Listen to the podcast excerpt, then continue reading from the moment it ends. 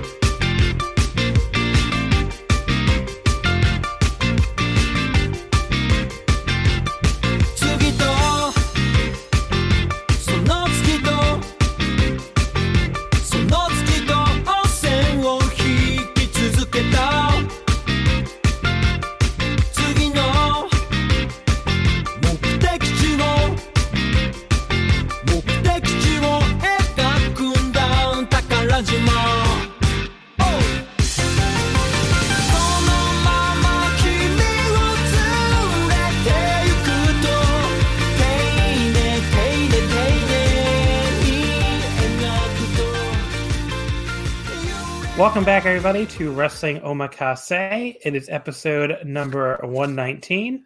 And this week, I'm pleased to be joined by two returning guests, uh, both from the Voices of Wrestling website.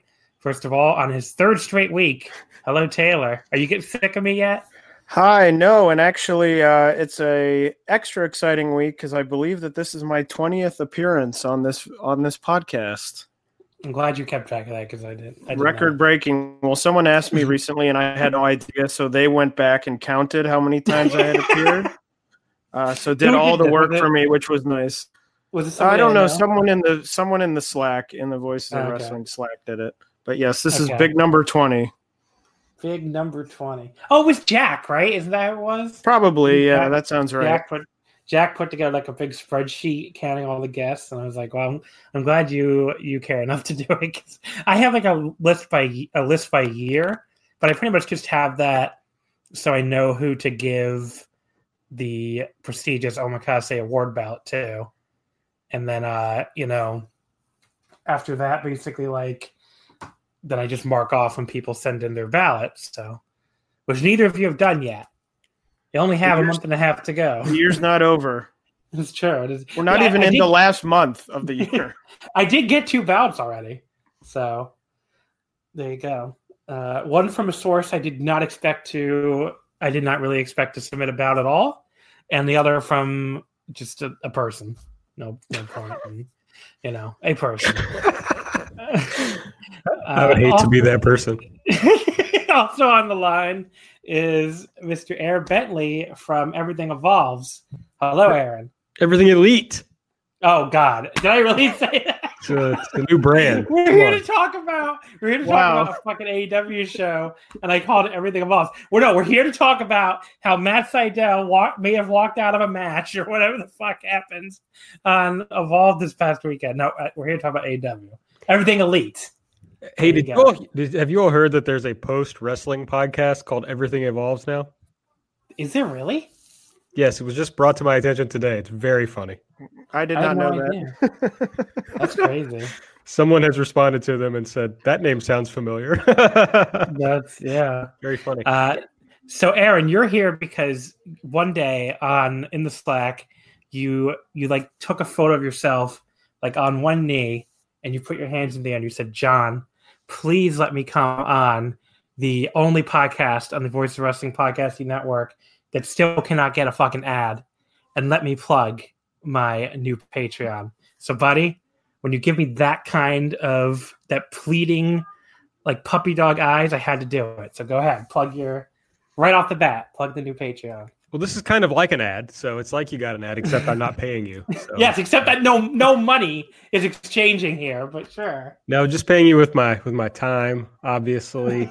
uh, so, everything elite. Uh, if you haven't listened yet, it's the uh, it's the world's best podcast devoted exclusively to all elite wrestling and the elite extended universe. That basically means we will find any way we can to shoehorn in anything else that's vaguely adjacent to AEW, uh, because you know it can be boring to just talk about the same promotion all the time. So I have a sense that maybe some of John's listeners don't care for AEW, uh, but if that's not true, if I'm wrong about that, you should check out our free show that's on the VOW network. Uh, but if you are into AEW, you should also check out our Patreon. It's at patreon.com slash everything elite. And what we're doing on there is basically it gives us an opportunity to talk about non AEW things. So we're going to talk about uh, New Japan and Stardom. Uh, Nate, aka Epitasis on Twitter, is going to do a show talking about promotions that are kind of adjacent to AEW, like AAA, DDT, uh, GCW, and Hog. Uh, Aaron Taub and myself are going to start doing a show again called The Errands, and Mike Spears is going to give some OWE content. So plenty of good stuff right now. This is not going to appeal to most of your fan base, I'm sure, but we have a two-hour podcast featuring Rich Kraetsch talking about the full career of one Cody Rhodes. So check that out, patreon.com slash everything elite. There's a tier for every budget. How, what, what are your tiers? What are your price tiers? All right, we got a three dollar tier, and at three dollars you get a weekly show called AEW Light, where we uh, preview Wednesday night's Dynamite show on Wednesday morning because they don't announce a lot of the matches a week in advance. When we do our free show on Thursday nights, it often isn't available yet. You get that, and you get one of the bonus shows that that I was just talking about per month. The five dollar feed, a five dollar tier gets you all the bonus shows that we do, anything we put out, and that includes instant reaction shows after the pay per view. So we just did a full gear instant reaction show on Saturday night. And then there's an eight dollar tier that I have uh, very uh, brilliantly deemed the inner circle tier, and that gets you. It's very exciting. Uh, the Everything AEW account will follow you on Twitter, and you get run sheets from our main show every week, and then for some of the bonus shows. That's basically just for our uh, real big fans who just want to pitch in a little extra. So those are the tiers. Wow. Sounds like a tier for every budget, as you said. That's right. That's right. Uh, so, Aaron, um, you've made the big plug. I have. You. It's funny you announced this like maybe a day after like me, Taylor, and uh, Thomas Fishbeck in the Slack were talking about like maybe doing an omakase uh, Patreon for like DDT DO coverage, but it's like damn it, they beat us to the punch. Well, that's very different content, obviously. I don't. Um, I don't know if we would actually do that anyways. It's something we're just like banging around. I I would be very embarrassed if I like started Patreon and we had like five subscribers. So, Yeah, so we, we know. kept our patron number private until it reached a non embarrassing number, and then we made it public. So it's gone okay so far. Uh, we've what got have? we have 58 patrons as of right now, and uh, you know only going up. I'm sure. Yeah. So what? What's your like? Do you have like a goal in your head? I'm curious. As like a podcaster to podcaster here. Uh, well, I don't. It's hard to say because, as you know, the numbers since we moved over to Red Circle have been a little harder to uh, to grasp. And Yeah. so, my understanding from talking to other people is you can expect to convert about five to ten percent of your free listeners, and uh, that's what we hope to do. But I don't know exactly what those numbers are. I'm very happy. I, I wanted to have uh, over fifty in the first week, and we've done that. So, you know, from here we'll just uh, see what we can add. All right. Very cool. Uh, and and by the way, I don't I don't think that Do thing is going to happen for the people listening. If anyone like DMs me later and be like, "Oh, you're doing the Patreon," it's like, no, probably not. It's more just like a time thing, you know. Unless Like, the I people wanna- rise up and demand it, then we might. I like I really want my time to be able to like I don't know watch NHK World or something like some dumb fucking weeaboo shit. But you know, how much how many hours you putting in, Aaron, to this thing? You think? A. A lot. Um, because the you know the prep is is a lot of it. You know, we did Rich and I talked for two hours about Cody, and it took me many more than two hours to go through his whole career and get notes ready for everything. Uh, Mike and I do a like a 20 minute show on Wednesday mornings, but you know I got to watch all of Dark and, and get ready for that. So you know, all told, I bet I've got at least 10 hours a week in this bad boy. Yeah, it's a lot. It's like a second job. So, uh, anyway, so that's the Patreon. So we're going to talk about a AEW show. So I guess that's a good transition. Uh, AEW Full Gear from this past Saturday night. Now, Aaron, you said you don't think that this the listeners of the show are big AEW fans. Is there any particular reason for that? Well, I I shouldn't say that you're not a big AEW fan, but you're not the biggest AEW fan, I suppose. And so I'm guessing people would not continue listening to this if they just completely disagreed with you. I got some real fucking hate. The the the show that really pissed people off was uh the Double or Nothing review that me and uh my buddy Quinlan did because Quinlan like I don't say he buried the show, but he was like you know very mixed on it when the entire rest of the internet thought it was like the greatest show of all time, and so we got a lot of negative feedback to that episode. But like people were basically being like, "What the fuck? The show was great." Blah blah blah. So it's like since then, it's like my other AW episodes. I really haven't gotten any negative feedback. So I don't know if uh, either my takes are more in, or my end, or the guest takes are more in line with consensus, or like all the people who listen to that double or nothing episode just stop listening forever, or what. But uh, there you go. Well, I'm glad you didn't have me on because I called Double or Nothing the best American pay per view of all time. I don't. Well, I don't even. Okay, so my thing isn't even just. It's not specific to Double or Nothing or AW. What I'm realizing watching this is I don't like American wrestling anymore, and I guess I should have known that a long time ago, probably. But I just thought it was because like WWE was so bad, you know, that like, you know, maybe if, if you know a promotion really rose up. But like, it's I like the weekly TV. I watch it every week, and I've you know for the most part enjoyed it. And you know, I actually thought this past week's episode was like probably one of the best ones they've done with like two four star matches. But like the the, the long like pay per views, and we'll we'll get into it here in a second.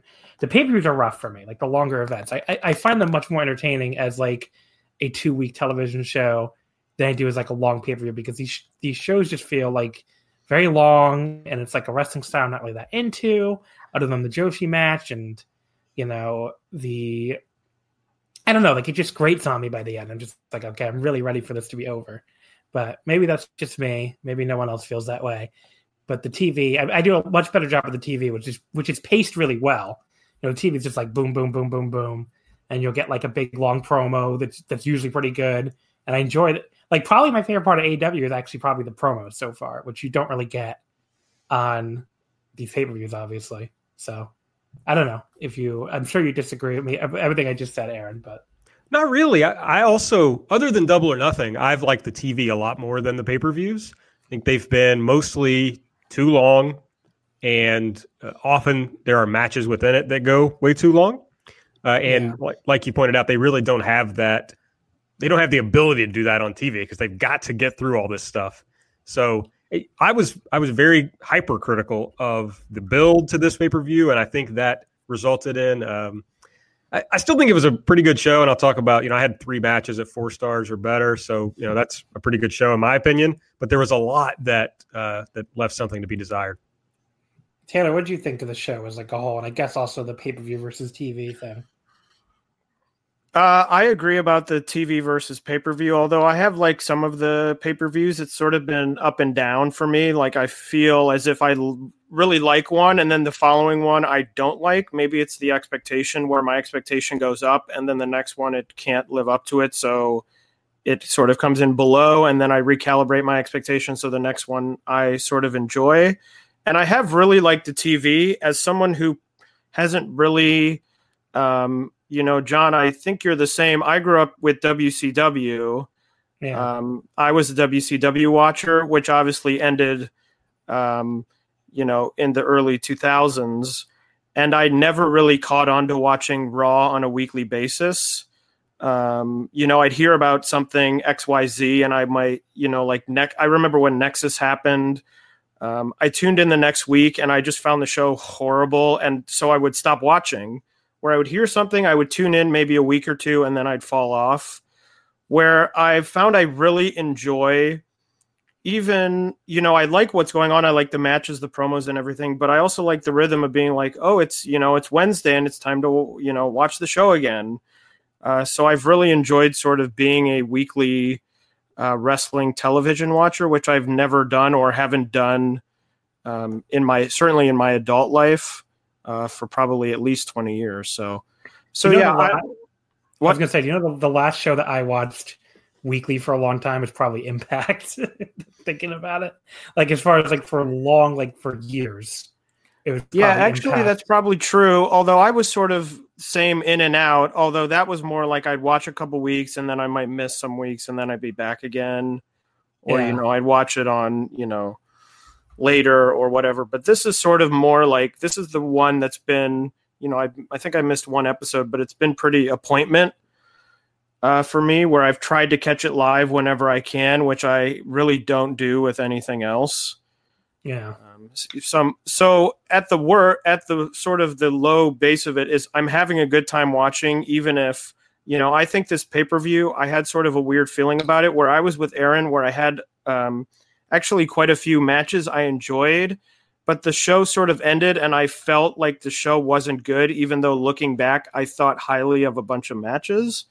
Which um, is sort of strange, and I can't really ex- explain. But maybe going through the match, you know, individual uh, matches will maybe clarify, you know, my end feeling of more negativity than I would have imagined. yeah. I mean, I didn't, I didn't have anything that had four stars on this show, and that that again could be, just be my my own personal taste with the with the wrestling style. Like, there's there were a couple matches that were very close. Like, in the last three matches, kind of saved it for me. But before that, I, I wouldn't call this uh, a great show. And the crowd, of course, really heard it. I think that's pretty. Even people who who said they loved the show would admit, like, you know, the crowd the crowd just wasn't. I don't know. Like they they claim that the crowd was loud, but just uh, you know, not uh, it wasn't mic'd well or something. But you know, I don't. I'm not really sure if uh, you know that's uh.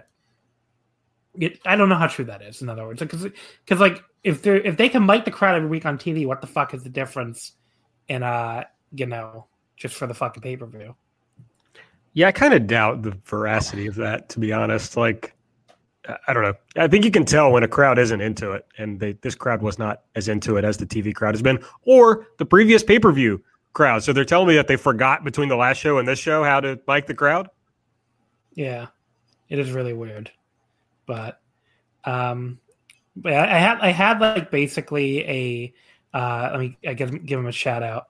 Uh, a silent flute on Twitter. That's his at. He was at the show and he offered to like give me some um like some live notes and they were you know interesting and he didn't seem to he didn't mention the crowd being like uh you know down. So i think it sounded louder in in the building to people because i heard that from a few people but like um you know not so much like no he he didn't say it was like the hottest crowd he's ever been in or anything which i think if you asked a lot of people on for the tv so far and for like double or nothing or all out they might tell you that was like the hottest crowd they've ever been in. I mean you were what? You were at all out right?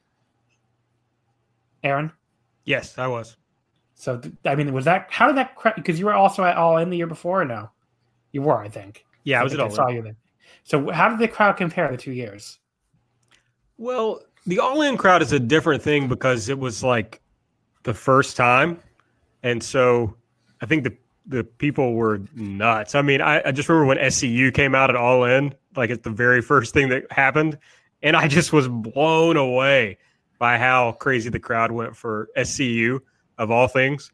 And so I, the all in crowd was better, but all out was still I mean, it was nuts. I mean, especially when like Cody came out, the crowd was crazy for Cody. I did realize at All Out that uh, that like Pac wasn't as big of a star as maybe I thought he was coming off his WWE run. But for all the people who were already over, it was a it was a loud crowd. I do want to mention too, maybe my favorite note from uh, the the Asylum Flute guy that sent me this, all this stuff uh, from being in the building. He said there was still like a shit ton of Bullet Club shirts, which I just find kind of funny. I guess nobody nobody bothered to get new those new Elite shirts, which I have to say are not not that cool looking. I don't know. I mean, like I get the even though I would not really wear a Bullet Club shirt, I get the aesthetic appeal of a Bullet Club shirt. Whereas all those new like elite shirts they did afterwards, I don't know, they look kind of like try hard or something. But I don't know. Do you disagree? Anyone disagree? If anyone want to speak up for elite merch?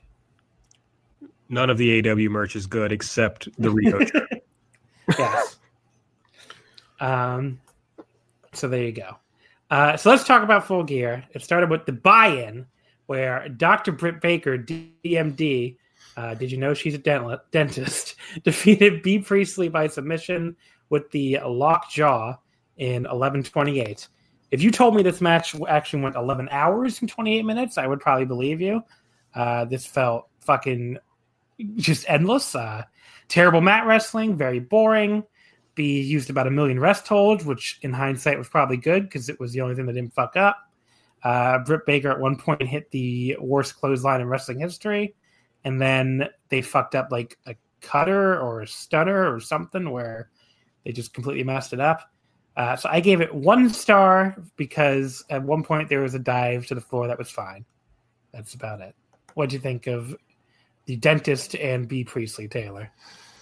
Well, I thought the the video that they showed uh, before and during that countdown or wherever they wherever else they showed it was terrible. Um, but I thought if they're going to go with this idea of Bea being dangerous, she should have come out knocked Britt down, kicked her in the back of the head, and knocked her out and pinned her one, two, three. Because then all of a sudden you've got a big heel that you've just put over to be like, oh, this person is very scary. Instead, they do sort of an even match where Bea wins, and then at the end you're like, well, who cares about this? No, Britt And- Baker won. Oh, that's what I meant. Britt Baker won, and you're like, oh well, I guess this is all done then. And who cares about Bea because she's obviously a loser. She can't, you know, win a match. Uh, so I thought it was not good. Britt Baker is um, not a good wrestler. Uh, she's not even really a great talker. Um, She's a dentist, though. she is a dentist, but I don't know. I've never been to her practice, so I don't even know if she's a good dentist. I don't, she may be terrible. Um, Um, maybe I'll have to visit, set an appointment, and uh, get my cleaning or whatever. But yeah, uh, match I I did not enjoy. What what I would say about the other thing I want to mention too is like you talked about that countdown video. You can use a legitimate injury in you know with, as part of a wrestler's persona without it being like that fucking work shoot horse shit where oh she didn't she didn't call me afterwards to tell me I me how I felt. She's your fucking opponent. Why the fuck should she be calling you because she gave you a concussion? That's so fucking stupid. I mean, like, look, Chris Benoit like broke was it Sabu, right? He broke Sabu's neck, and like that's why he got that crippler Chris Benoit nickname. They weren't like, oh well, Chris Benoit, you know, uh, wasn't very uh fucking cooperative. No, they were just like he crippled the man. He's the crippler. So Bea Priestley could have been, I don't know, the fucking concussor or something like that, or the or something where she knocked people out, like you said, and got in there and knocked her the fuck out and pinned her. It would have been like, oh, Bea's so dangerous. Um, you know, she knocked her out again. Instead, it's like, oh well, Bea is Bea is dangerous, but they have heat, and she didn't call her. It's like work shoot bullshit, and then she loses anyway. So yeah, this is really bad. Aaron, are you going to defend the fucking dentist? I'm the highest person in the world on this match. I think that's clear. I thought it was absolutely fine. Uh, other, I mean, like Britt Baker is very bad, and a lot of her clunkiness hurt the match. But I thought Bea really got some good stuff going during the match. It's just they couldn't really complete uh, what they were trying to complete because Britt Baker is uh, an above average pro wrestler. The problem with the build for me was yes, the, the Britt Baker promo sucked, but they had a really good promo from Bea that they basically just posted on Twitter. And if they had run, Oh yeah, where she said like you're a fucking dentist. yeah, yeah. And uh, I don't think Bea's a great talker. Like in Stardom, she doesn't strike me as a great talker, but this was a really good promo. But of course, the problem was that they intended to put uh, Britt over. So, uh, you know, what are you going to do there? I, I kind of hoped it looked to me like Kenny had kind of won the the battle in the in the diva the divas division. Fuck in the women's division. Uh, All right, that, that's worse than me calling it everything. Everything evolves. What's funny is I was going to call it the Joshi division. I was like, that's not right. My brain went to Divas division. Uh, so I thought maybe Britt was being cycled down. Like, yeah, she wins this match, but it's overshadowed by the angle right after. But then their social media, like earlier today, was like Britt Baker getting back on the path to challenge Riho. I'm like, fuck. So I thought the match was fine, uh, but I'm not excited about Britt Baker ever wrestling. Um, also, it was just one other point. It was very weird. I did note through the night in other matches that people were kicking each other in the back of the head. Um, or at least near the back of the head. And I'm like, it's very weird that this one match, it's sort of frowned upon. Oh, they're very dangerous. But in other matches, you know, no one really says anything and it's fine. Yeah, I don't. It doesn't really make any sense. Um, but yeah, so really bad and continues a string of like, I don't know what was the all out pre-show. I don't remember now. Because obviously I remember that double or Hmm. nothing fucking battle royal. They had the What- women's battle royale. Oh yeah, that was pretty good actually. There was one that was Yeah. good. Yeah, so I guess it was all out. So they're two, they're one for three in these pre-shows. Uh, they have to get over. Like, there's two people that they're pushing really, really, you know, in, in a really shitty way. You know, and like it's really de- detrimental to the company. Uh, Britt Baker and the other one I know from your tweets are going to disagree with me on air, but Shawn Spears. I mean, if they got rid of if they got rid of both of those people, my enjoyment of this company would like shoot into the sky probably. No, I'm, I'm not really going to defend Shawn Spears. I just think that the hate he gets is is uh, outsized for what he is on the show. That's fair, I guess. We'll talk about when we get to it. Um, match number two: the Proud and the Powerful defeating the Young Bucks. Uh, that result came in 21 minutes. Wow, no wonder why match felt so fucking long. Um, with the Street Sweeper. So, why don't you start here, Aaron? What do you think of the Proud and the Powerful and the Bucks? This is the first match I had at four stars on this card. I know that you and others uh, hated it. I thought it was excellent. I I loved, especially once they got into the the story of of Nick hurting his leg by kicking the ring post. His selling after that I thought was excellent when he tries to jump up on the rope and falls down. That's extremely my shit. If anybody gets hurt in a match and then they sell by trying to complete a, a move but failing to do it because of the injury, I will up that by at least one star. Uh, I- just I liked you know them trying hard to fight back. Uh, you know when Matt was hurt, but they kind of couldn't make it all the way. I just I- think this match was mainly hurt for people because their expectation was uh, Spot Fest leading off the show, which may have been a better way to start the show, to be honest. But I think people because of that downgraded what was uh, a very good match on its own. Um, Taylor, what do you think? Well, I guess I'm one of the people who disagreed. I thought this was terrible. Uh, I did not like it. I was so confused at the beginning with the with the stuff with tagging the foot, and I d- I didn't understand what the point was. I thought, oh, it's going to lead to something later in the match where someone does something and it's a callback to this. Oh, you can't tag a foot or a whatever. But unless I totally missed something, it didn't. And I have to say that I probably like the Bucks at least more than John does. Um, but it's funny that they sort of figured out this formula of oh, one of us gets injured uh, during the match about now about what two years ago Yeah. uh, or so in those uh, Roppongi 3K matches. And now it seems like every time they have to lose, it's always like, oh, you know, they lost a private party in the tag tournament, and that was totally clean and it was great. It got over private party. That was really great. But it does sometimes feel like they say, okay, well, we're going to lose. And we'll always have the built in excuse of, oh, I hurt my back. My back is hurt.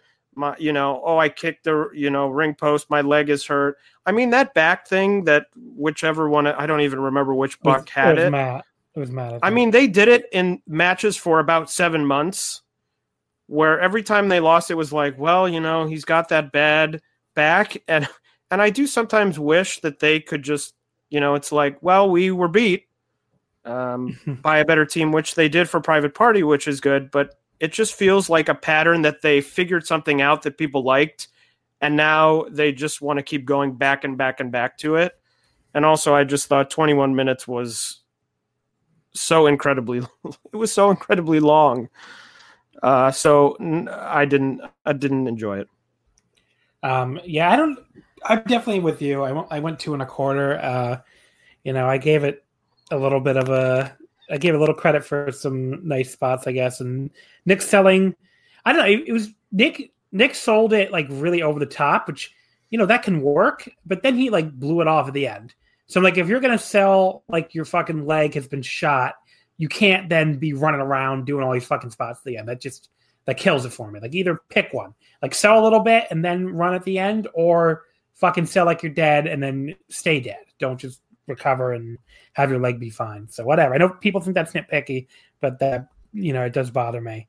Um, it's like at one point he just threw like a million perfect kicks in a row, and then all of a sudden was like, "Oh yeah, my leg!" Uh. So I'm like, okay. Um, but yeah, it just it was long. It was boring in spots. It just wasn't very good, and you know, especially I think it it might have set a bad tone for the crowd. Um, you know, as far as like being invested in the rest of the show, and, and like Aaron even admitted it, even though he liked the match, I think it just wasn't what people were expecting from this. I think people were expecting like a you know a 10 minute sprint which i think would have gone over a lot better. And this could be a case where like which i do think uh you know this narrative has some merit with aew like you know freedom is great and creative freedom is awesome but like you're gonna that's gonna result in a more uneven product you know? Like if, maybe if this you know happens in new japan if the bucks are still there they get told told by Gedo to go out there and give you know a fucking 12 minute sprint in the opener and that's what they do and you know the, the show gets off to you know a more a fast paced start. Here it's like well we're the fucking evps this is a match we want to do and we're going to get 21 minutes and it just wasn't the right spot for a 21 minute like you know slow paced match with these two teams especially so anyway um that's match number two match number three hangman adam page defeating Pac. Uh, he beat him with the dead eye uh, that went 1853. Uh, Taylor, why don't you start this time? I don't have too many specifics about this one. I liked it. I thought it was um, like I was probably weirdly like more than three and a half stars, but less than three and three quarter stars. I was sort of in that range where I thought it was good. I didn't think it was anything blow away. I just think it was um, Pac, I really enjoy watching him. I think he's obviously been great in Dragon Gate this year. He's done some great stuff in AEW. So I thought it was it was a solid match. I thought it was in a good place on the card where it didn't really try and go out and and blow everyone away um, in the second spot. So I enjoyed it, but I don't have too many specific um, either positives or negatives about it. Uh, oh, you, you wouldn't even give it a star rating? So what's in between a half and three fourths? Oh, Um, sorry, I didn't. I three didn't and think that far. three and five eighths. sure. Aaron, This is the second match I had four stars on the show. I told you earlier that there's only three, so now we're going to be waiting a while before we get to another one. But I thought this was excellent. I I think Pac's matches generally kind of struggle when he's uh, on top. I think he can be a little boring in his offense. Uh, it's just like plotting. I don't know if it's boring, but it's definitely plotting. Uh, but this is another step in the rebuilding of Adam Page. He was, you know, dead at that uh, at the All Out main event against Jericho, and it looked like they might have to try something completely new with him. But they stayed the course, and uh, it seems like they've made their way back to making this guy a star. He's at least on its way. So uh, I thought it was really good. It did what it was supposed to do. uh, yeah, I I didn't like this as much. I, I liked it. I went three and a quarter, but the complaints I would have were I just found Pac's like long heat segment very boring, and it felt like you know again two matches. This is back to like the how the show was structured. I don't know if I would have started with two straight matches that you know 21 minutes and almost 19 minutes that both featured really long heat segments. That may have been a factor in why the crowd was so you know often so dead on the show. Um, you know, it was it, it did finally get fun around the 15 minute mark with a lot of uh, moves with a Z, so that was good. I'm, I I enjoy the moves. Uh, and then Pac went for Uh, whatever the fuck his submission is called, I can never remember. The But brutalizer. Page, thank you. And Page made the ropes at that point, and then he fired up and hit the dead eye. Uh, you know, it did feel like a, uh, you know, like a, a satisfying victory for him. It felt like a victory he needed. So that stuff was good. Um, you know, the booking of AEW maybe it's not been always been great to me so far, and that I, I did think it was important to win here. Uh, so all that's good. I just thought it went a little too long, and you know, the heat stuff is a little boring. So three and a quarter for me. Still a good match though. Uh, also, oh, not to not to harp on this because this is sort of preaching to the choir, as everyone knows, but uh, a big time example of a terrible JR match. uh, what do you do? I don't remember. He he would um, Page did a dive and he immediately goes, "Oh, he should be doing the ground and pound, ground and pound only." And I, I was like, uh, match number. I, I keep doing these, doing this, counting the fucking buy a match. So I'm gonna stop doing that. Really, match number three. Uh, Shawn Spears beating Joey Janela in 11:42 uh, with a running Death Valley driver after he and Tully hit a spike pile driver on the floor. Uh, fucking ten guy sucks. This match felt like it went again like a very long time, even though it only went 12 minutes. Um, I was very bored while Shawn Spears ta- tied this man in a fucking tag rope. Uh, it's always good when I have a note here that just says this match has to end in all caps. So probably wasn't enjoying myself. And then 10 guy won. Uh, one and a half stars. I did not like it.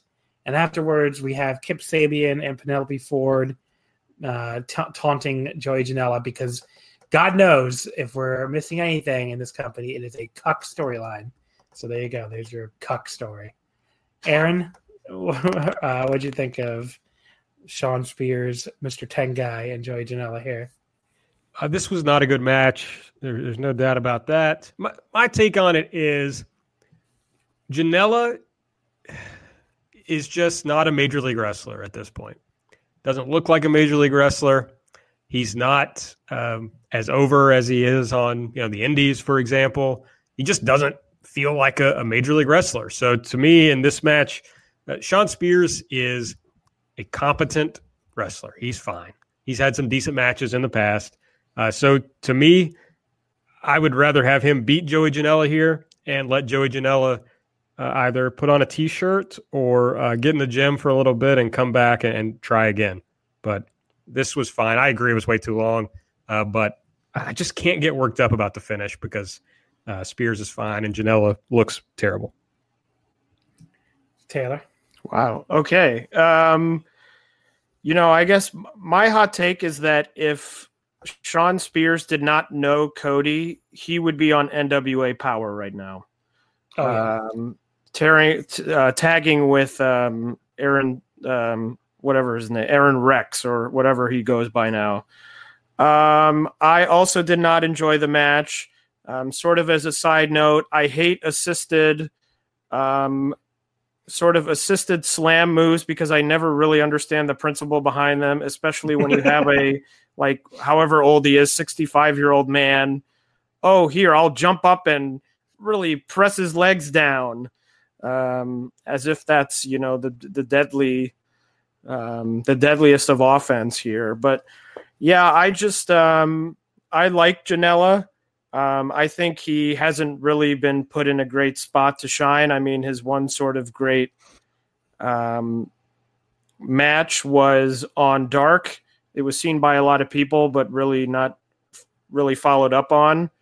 I, I um, like the Kenny Janela Dynamite match a lot. Maybe I'm the only one who did, but I thought that was like a three and three quarter star match. No, that match ruled. Uh, I w- would have to go back and remember what I what I gave it, but so I like Jan- I like Janela more than um, Aaron does, uh, but I just thought it wasn't a good match, and I think that Shawn Spears is best probably at the very bottom of a card. Like if you're going to introduce someone, to give uh, them to him first, and for him to lose because I don't really see much else uh, with him. I mean, I just I find him to be like actively bad, which is why I can't really agree with Aaron's take. Like, I don't, you know, he has a look. That's really all he has, and like, I, I don't find him particularly charismatic. Um, you know, I don't think he's very good on the mic, and especially I don't find him. I mean, I just find his matches to be like the exact style of like fucking WWE Performance Center guy that like I do not need to ever watch. So, you know, I don't know. If he went away, it would help my enjoyment of this promotion. It just feels like even though he's not on TV every single week, he's on TV and on these pay per views way more than any of his talents could possibly justify. Like, I think I had my tweet, my exact tweet on Twitter was like, Cody pushing himself is actually an appropriate degree, but his real crime as Booker is pushing Shawn, Shawn Spears. So that's how I feel. I guess I just Uh, think that if he's in the ring with a guy who's a better worker than he is, he can have a good match. But he putting he and Janela together, I think, was just a bad idea. And I don't hate Janela. Janela's done plenty of stuff that I like. I just don't think when I'm watching him on this big time, you know, supposed to be this big time company and their pay per view, he stands out as as not uh, fitting in, in my opinion. Okay. I think it's, I think Spears is the one who really stands out as bad, but either way. Uh, match number four, the triple threat match for the AEW Tag Team Championship. Uh, SCU defeating Lucha Brothers and Private Party uh, after they hit a combination gory special knee strike on Isaiah, uh, uh, Isaiah Kassidy. I I'm probably pronouncing that wrong. Sorry. I, I started pronouncing it like um, you would pronounce it in, in Japanese, which is very bad, but that's I guess what I'm used to sounding out now. Um, but yeah, this this went 1307, which was like shorter than I was expecting. Uh, what did you think of it overall, Aaron? I just really hate this style of match. It uh, just bores me to tears. And this one in particular, it was very disjointed at the beginning. Uh, it, and once it got, once it started to pick up, I was so just disconnected from it that I didn't care. I wasn't uh, invested in it in any way. So uh, I just didn't like it at all. Taylor? I actually did like it. I went three and three quarters, which probably is the high on the high end of probably everyone who watched the pay per view. I just sort of enjoyed it. I thought it was a lot of action. Maybe it was coming after a match that, you know, I thought was really um, a downer.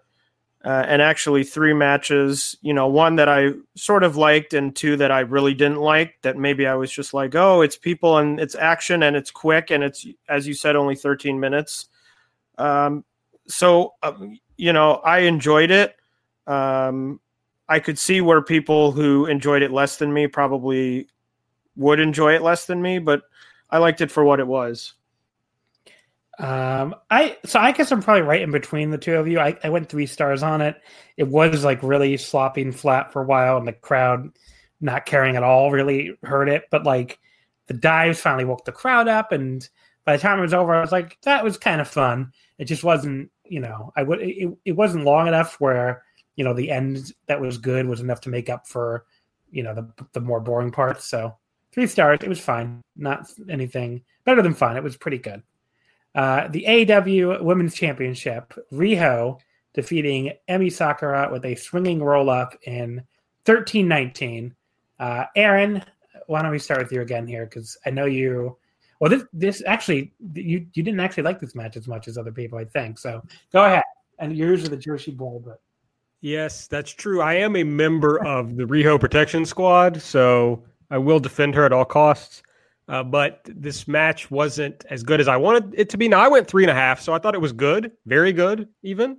But I don't know. Really, I thought uh, Emi Sakura was the problem in the match. I mean, she she never kind of uh, did the controlled, uh, consistent heat segment that she needed to get the crowd really behind Riho. It was a lot of fits and starts, and her trying to do her her Freddie Mercury stuff, which is fun. But maybe this wasn't the right uh, place for it. It was like when the crowd did get going, it was all just based on uh, the sheer star power of Riho and her comebacks. Uh, so it just didn't grab me emotionally as much as I wanted it to after uh, the whole Emi crying at the beginning, which definitely grabbed me emotionally. Uh, but it was fun that Riho countered the way that Emi beat her on TV uh, to win the match, and it left open the possibility of a, a rematch down the road. So all in all, pretty good. Tana, I really liked the match. I went four stars. I think it was partially hampered by the fact that they seemed to um, be very lax in the build. I mean, they, I mean, the company, not Riho and Emi. Um, you know, they had that video package right before the match that I guess they must have filmed five minutes before the match, or else they probably should have shown it at any other point in time uh, to build up the match. And I also felt that, um, you know, I like Emi, but I felt that it was sort of a weird spot for her where she wanted to be cheered, but she probably should have been more of the heel in the match, which she sometimes was, but you know, then she does the sort of queen um, audience call and response chants which I think sort of confused the audience, and the audience was already sort of a, a lame duck audience as it was. Um, and it also had the tough task of living up to a match that had just happened a few months before that I think had bigger stakes, although this was a title match. Um, the Riho farewell match in Gatoh Move, which I loved. I think I went either four and a quarter or four and a half on that. Um, but I thought they still really did some great work in the ring. I mean, the reversal uh, segment close to the end I thought was really, really great. Um, so I really enjoyed it. Maybe I'm a little bit um, nicer to these matches because it's people I really like and it's a style I really like. But as I said, I went four stars and I thought, um, you know, maybe the best match of the night, actually. Uh, so I went three and three quarters. This is one of the two matches I had that was really close to four. I just couldn't quite get there, and a lot of it is what, what Aaron said that they I just didn't think it had a coherent enough story. I didn't think Emi worked enough as the heel. And when the best parts of the match were when she was like working as the big bully, but she didn't really seem to want to do it that much. So that did hurt it for me. But at the same time, like you know, Riho nearly nearly murdered her with that double stomp uh, to the apron. That was fucking awesome. Um, you know, Emi hit like a sick backdrop driver at one point. So there was some really cool stuff. And I, I thought the match overall was really good. But the lack of structure to it, maybe, and also just the crowd fucking sucking in general, not just for this match, but just all night long, probably heard it. And but I did like the, you know, maybe I would have gone for even if the the flash pin reversal sequence um, you know, had been a little smoother, but at the very end, like it kind of went a little awry. So that might have been a factor too. But yeah, three and three quarters, still really good match. I think probably the best thing on this show as well. Uh, up next, the AEW World Championship. Chris Jericho defeating Cody in 28 38 when um, MJF, of course, threw in the towel. Um, all right, Taylor, you can start this time. What do you think of Jericho and Cody? So this is not really a style of match that I enjoy, although I ended up really you know liking this match in a way i went four stars flat again um, i think definitely helped by cody taking the header on the ramp um, which was really a cool visual and really shocking even though the first time they showed it um, on camera it was missed accidentally because Jericho got in the way of the camera. Uh, you know, it's just sort of that thing where it's that kind of match where lots of things are happening that aren't actual wrestling, which I often associate with sort of a WWE style of match, like Jericho going out to Cody's mom and Cody's mom going, uh, fuck you, and slapping him in the face is sort of a thing I um, connect with a WWE style, but even so, I did enjoy it. I was invested. I wasn't spoiled. I didn't know because I watched it the day after. Uh, so I didn't know who won. And so it was really uh, a good back and forth. It's a type of match where I gave it four stars this time, but if it were to become sort of the style of these title matches, I think pretty soon I would start to lose interest. Um, so overall, I thought it was good for this one time, for this certain match.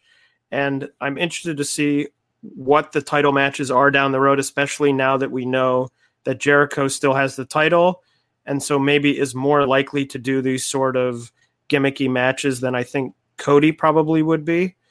Um, so yeah, I, I liked it enough. I'll say. Aaron. I love this match. This is the, the last match I had over four stars. I had it at dot dot dot four and a half. It's going to be on my match of the year list for sure. Um, I hear what you're saying, Taylor, that it has that uh, WWE feel and that sort of thing, but I really think it that's more, you know, 1980s Jim Crockett than it is WWE. I think WWE has done that and done it poorly, but if you are a fan of, you know, uh, 80s wrestling, especially in uh, the southern part of the country, then this is right up your alley. And I am a fan of, of that type of wrestling. And more importantly, I think is that I go into this match. It's bizarre having uh, really not cared about him whatsoever when he was in WWE, but I go into this match as a huge fan of Cody generally. I root for him to win, like the same way that I get excited about, you know, Momo Watanabe and in her matches, and I root for her to win. I root for Cody to win. And so the uh, the tension of that in this match was good for me. Uh, I thought Jericho played his part very well. The mom thing I thought was funny, and absolutely it was helped by the the botched uh, fall out to the onto the ramp where he uh, gashed himself. That helped and made it seem a lot more uh, urgent. Uh, and the angle at the end, I mean, I thought the towel throw in was pretty good. I enjoyed that. The the angle that came later, I enjoyed much less. But uh, if you if you don't count that, if you move on from that, uh, I thought this was a, an excellent match. Yeah, so I went three and a half. Um, it, it again, it was one of these, like Taylor's saying, I guess it was a, a a match I could tell was good in a vacuum and a style I don't really care for. So there's not really much else to say about it. I mean, there's nothing I, I found wrong with it except it's just not really my favorite type of match. I mean, I don't know, like Cody Dustin which I went four and a half on, even though that that probably is the same kind of style. That had like a really special feeling or something to it that I don't think this quite had. Maybe it was like the brother battle. Maybe Dustin Rhodes is still just that good. But like this, like I don't know, parts are just really dragged. You know, 29 minutes is a long time for you know a, a lot of types of matches, but especially you know this type for me. And I don't know, like they just there it, it it wasn't bad it definitely you know I definitely didn't regret watching it, but it definitely felt like by the end of it, it's like okay, this is a match I would never in like a trillion years even think of going back and watching again. So if that's the case, there's no way I can really see myself going higher than three and a half. Um, the MJF turn. What do you think of the fact that I think you kind of alluded to this, but what do you think of the fact that MJF turned heel right after right after this match on Cody? Uh, I thought it sucked. I mean, this if you just started watching the promotion, like when TV started, this would feel like very quick. You know, if you've been watching BTE forever, then yeah, it's kind of got this slow build to it. But I thought they should do this like a year from now.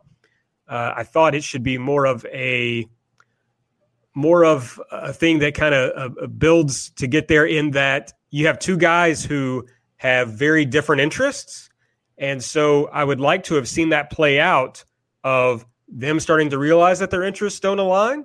Uh, but instead, this is the part, Taylor, where I would say this felt more like a WWE thing, where it was just this quick, uh, at, kind of out of nowhere turn that uh, really served uh, the story poorly, in my opinion.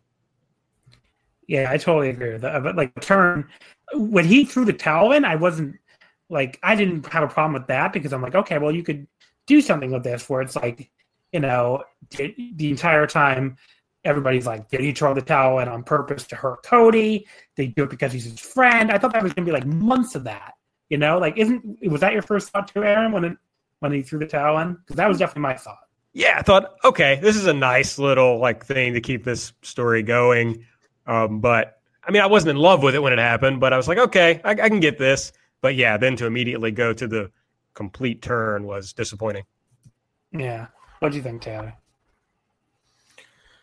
Um, I'm sort of undecided. I actually didn't even mention. Uh, Aaron mentioned that he liked the towel in. I hate the towel throw in as a as a match ending idea. Uh, I've just never liked it in really any match I've ever watched where someone else throws in the towel. Uh, it just, I don't know why. It's a legitimate way to sort of have a match to end, especially it's a real life sort of match ending. So I don't know why I'm so opposed to it, but it's there's just something about it where I don't love it. Um, in in insofar as the turn, MJF's turn, uh, I don't really know. I actually thought while I was watching, I said, "Oh, Cody's gonna turn heel and beat up MJF in the moment," and then of course he, um, you know, kicked him low and and turned heel. I thought that they were going to wait longer as well, just because it seemed like that's what they were doing with a couple weeks ago, with MJF having the chair in the ring and thinking about that. I thought that they were going to keep going. I mean, I think a lot of this is all in the follow up. If they botch the follow up, I think we'll look back and we'll say, yeah, you know, we were right. It was too soon. Um, but I don't know what they're capable of. I've never really, you know, they've never really done something like this. Obviously, Cody's sort of floated between heel and and face, but it hasn't been sort of a structured. Okay, now he's turned. You know, he was a heel with Dustin, and then the match ended, and he sort of became a face again, just naturally, sort of. Um, so I think I'm going to reserve judgment until I see the follow up and, and, what they do with it. Uh, the controversial main event, the lights out match between Kenny Omega and Jon Moxley. Uh, Kenny Omega won the match with a Oh no, I'm sorry, lost the match with Moxley hit the double arm DDT on the exposed wood. Um, this went 38-46, a long fucking time. Uh, Aaron, why don't you start? What do you think of Moxley and Omega? Uh, I'm I'm of two minds about it. Like it was kind of fun seeing some of this stuff in a, a big time uh, pro wrestling environment, and there were times when I thought it was a lot of fun, and, but it definitely went on too long. There were definitely parts that added nothing to what they were trying to do. A lot of the setup was too much. So I, I give them high marks for trying to do something different uh, on like big time American uh, wrestling pay per view, but I'm just not sure they executed it uh, as well as uh, they probably had planned it out.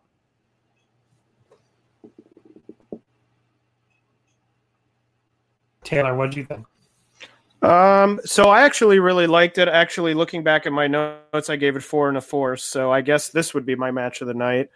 Uh, I liked a lot, uh, many parts of it. Um, I have you know a lot of memories. The Phoenix Splash on the you know canvas, them going through that logo light or whatever you would call that. It does have it did have the issue that a lot of uh, American you know hardcore matches or death matches or whatever you want to call it have, which is it seems like there's so much setup occurring. You know, I watch a good amount of, you know, Big Japan or or Freedoms or things like that, you know, these big sort of very brutal death matches and I think one thing that's often underestimated, for example, in a match with light tubes, um, you know, the light tubes are are hung on the ropes so if you need a light tube, you don't have to go look under the ring. You don't have to go to another corner of the, you know, arena to set something up and have something fall off. Although sometimes they do go out of the ring to get a ladder or a chair or whatever. It's right there, so there isn't this weird downtime of, hey, now we happen to be journeying up the ramp to this other area where you know we're going to set up this barbed wire spider web. That's the sort of thing that sometimes makes me roll my eyes a little bit and it makes the match to me feel very disjointed because it just feels like sort of a tour of different spots that they've thought up that they said oh wouldn't it be cool if we you know did a had a spider web of uh, barbed wire. Oh that would be cool. And we could go over here and fall into it and then we'll lie in the barbed wire. I mean i didn't like the kenny being like bucks go get the barbed wire. And they're like no we don't want to. I'm like it's it's so cheesy it's so cheesy to me. I'm like just go get the barbed wire. So to me there were positives and negatives to the match. I think as i said uh, four and a quarter so the positives outweighed the negatives but I think doing that sort of American style will always hold uh, a match like this back from being better in my eyes. Uh, so I went three quarters on this. I, I did really like it. Um, the problems I had with it were a lot of stuff you laid out that they, you know, they took forever to set some stuff up. Uh, there was a lot of stuff in the middle of the match that just did not need to be there. And again, I, I've complained a lot about match time on this show, and like, you know, maybe I can definitely see somebody being like, "Well, you watch New Japan all the time, we don't care about." that." But it's like, well, you know, New Japan main events are very long. They usually don't have. I don't know. Maybe I'm wrong. They usually don't have like four matches that are like 20 minutes or more. Sometimes maybe in the G1, but not really that often. I feel like, um, you know, and maybe on like really really big shows. But like, I don't know, like on a on a more well, maybe I'm thinking of it wrong. Like the, like a quarterly pay per view should be a big show, but like, and I, and I guess also like the New Japan style doesn't annoy me when it goes like 35 minutes. This, you know, it just felt like there was so much crap that could have taken out of here, like that that long fucking thing with the chain that like didn't get over at all. First of all, like the crowd didn't give a fuck about. uh you know Moxley and Omega and the Chain, which they they were actually into a lot of this match, but they didn't seem to give a shit about the chain stuff at all. So you could have cut all that out. Uh, the fucking mousetrap board. I mean, I, it took forever to like get out from underneath the ring, and it didn't really add anything. So I would have cut out cut that out too. Pretty much, you take out the all the chain stuff and the the mousetrap board. I think this would have been a way better match. Um, you know, there was there was also an element to it of like you know, baby's first death match, which is like I people on Twitter really did not like hearing that critique of the match. Like they would freak the fuck out, like, oh, we don't care how many times you've seen death matches, you virgins. But it's like if you've seen other death matches and they're better than this one, like that's a that's like just a normal critique. It's like if I've seen a lot of a movie in a certain genre and I see a new hyped movie in that genre, I'm to compare it to the other movies I've seen in the same genre. I don't get why that would make somebody a quote unquote virgin. but like that was like the kind of fucking complaints you saw on Twitter. And it's just like, yeah, people are to, if people watch a lot of matches in this style, they're to compare it to other matches in this style. It's not really, uh, you know, some fucking gatekeeping, mind blowing thing. It's just something they're gonna people are naturally to do. So, anyways, I just thought it compared, you know, kind of unfavorably to a lot of other uh, like deathmatch style matches. Not that it wasn't still very good, but I, you know, they're not. Neither one of these guys are Takeda. That's that's really all there is to it. Maybe some light tubes, like Taylor said, would have helped, but you know, uh, they didn't have that clearly. So overall, going through the show again, uh, the last three matches really saved it as far as being it took it from being like a show that I was gonna I would have given like an unequivocal thumbs down to to being like a thumbs in the middle, maybe leaning down. But I de- definitely think below, way below double or nothing and all out. Uh, probably I guess on par with Fyter Fest or maybe a little bit better than Fight for the Fallen. But I didn't really. These three are the, like the three weakest uh, AEW shows, and this is by far the, the weakest of the pay per views. Taylor, what do you any final thoughts on Full Gear? Yeah, I guess as I mentioned up top, you know, there were a bunch of matches that I liked, but I sort of left the pay per view feeling sort of down on the on it as a whole. And I think now having gone through this and sort of, um, I don't know, gotten my feelings out on it, I think the issue was even the matches I enjoyed. You know, the the uh, women's title match, um, the the men's title match and the main event. You know, they're all matches that I enjoyed, but as I was describing them here, I said, you know, I enjoyed them, but also I had XYZ big problems with them.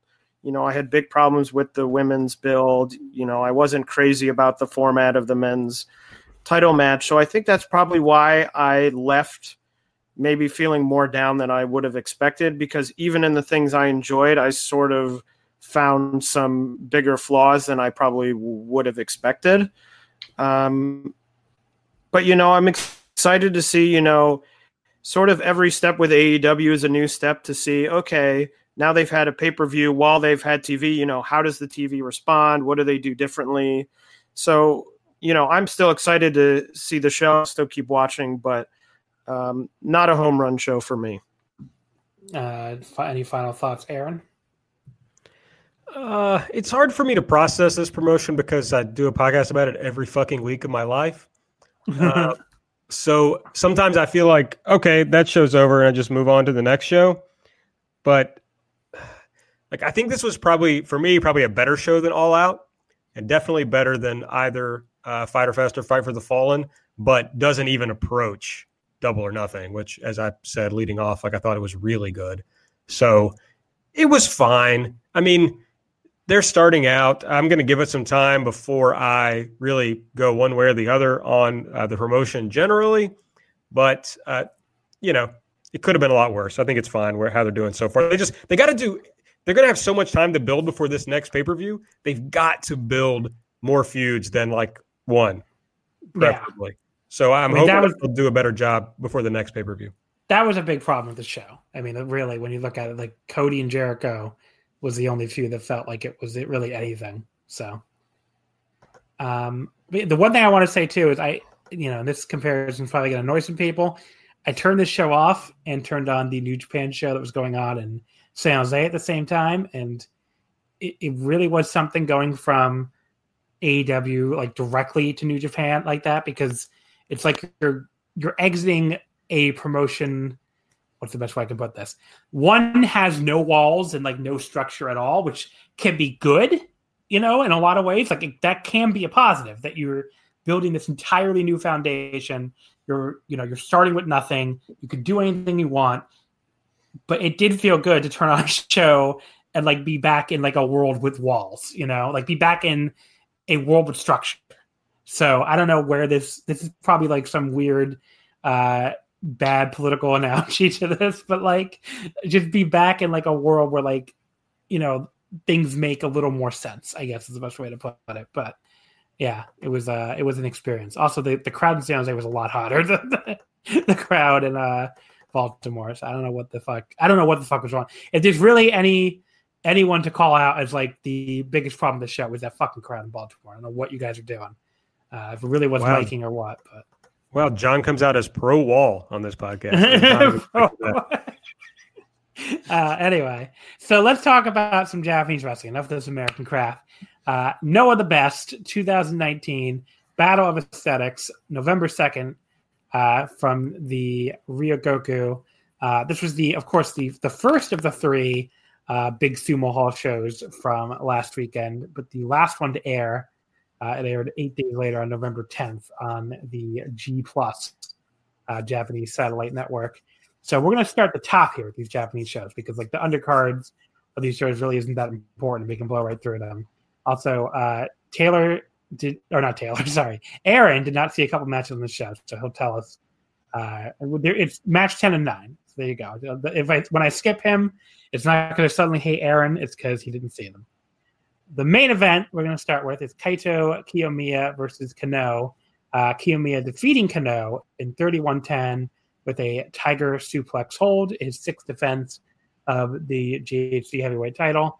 Uh, I guess I'll start with you since you're not going to be able to talk about the next two matches, Aaron.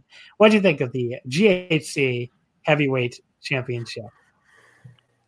It was a classic Noah match in that it went on way too fucking long for what it needed to be.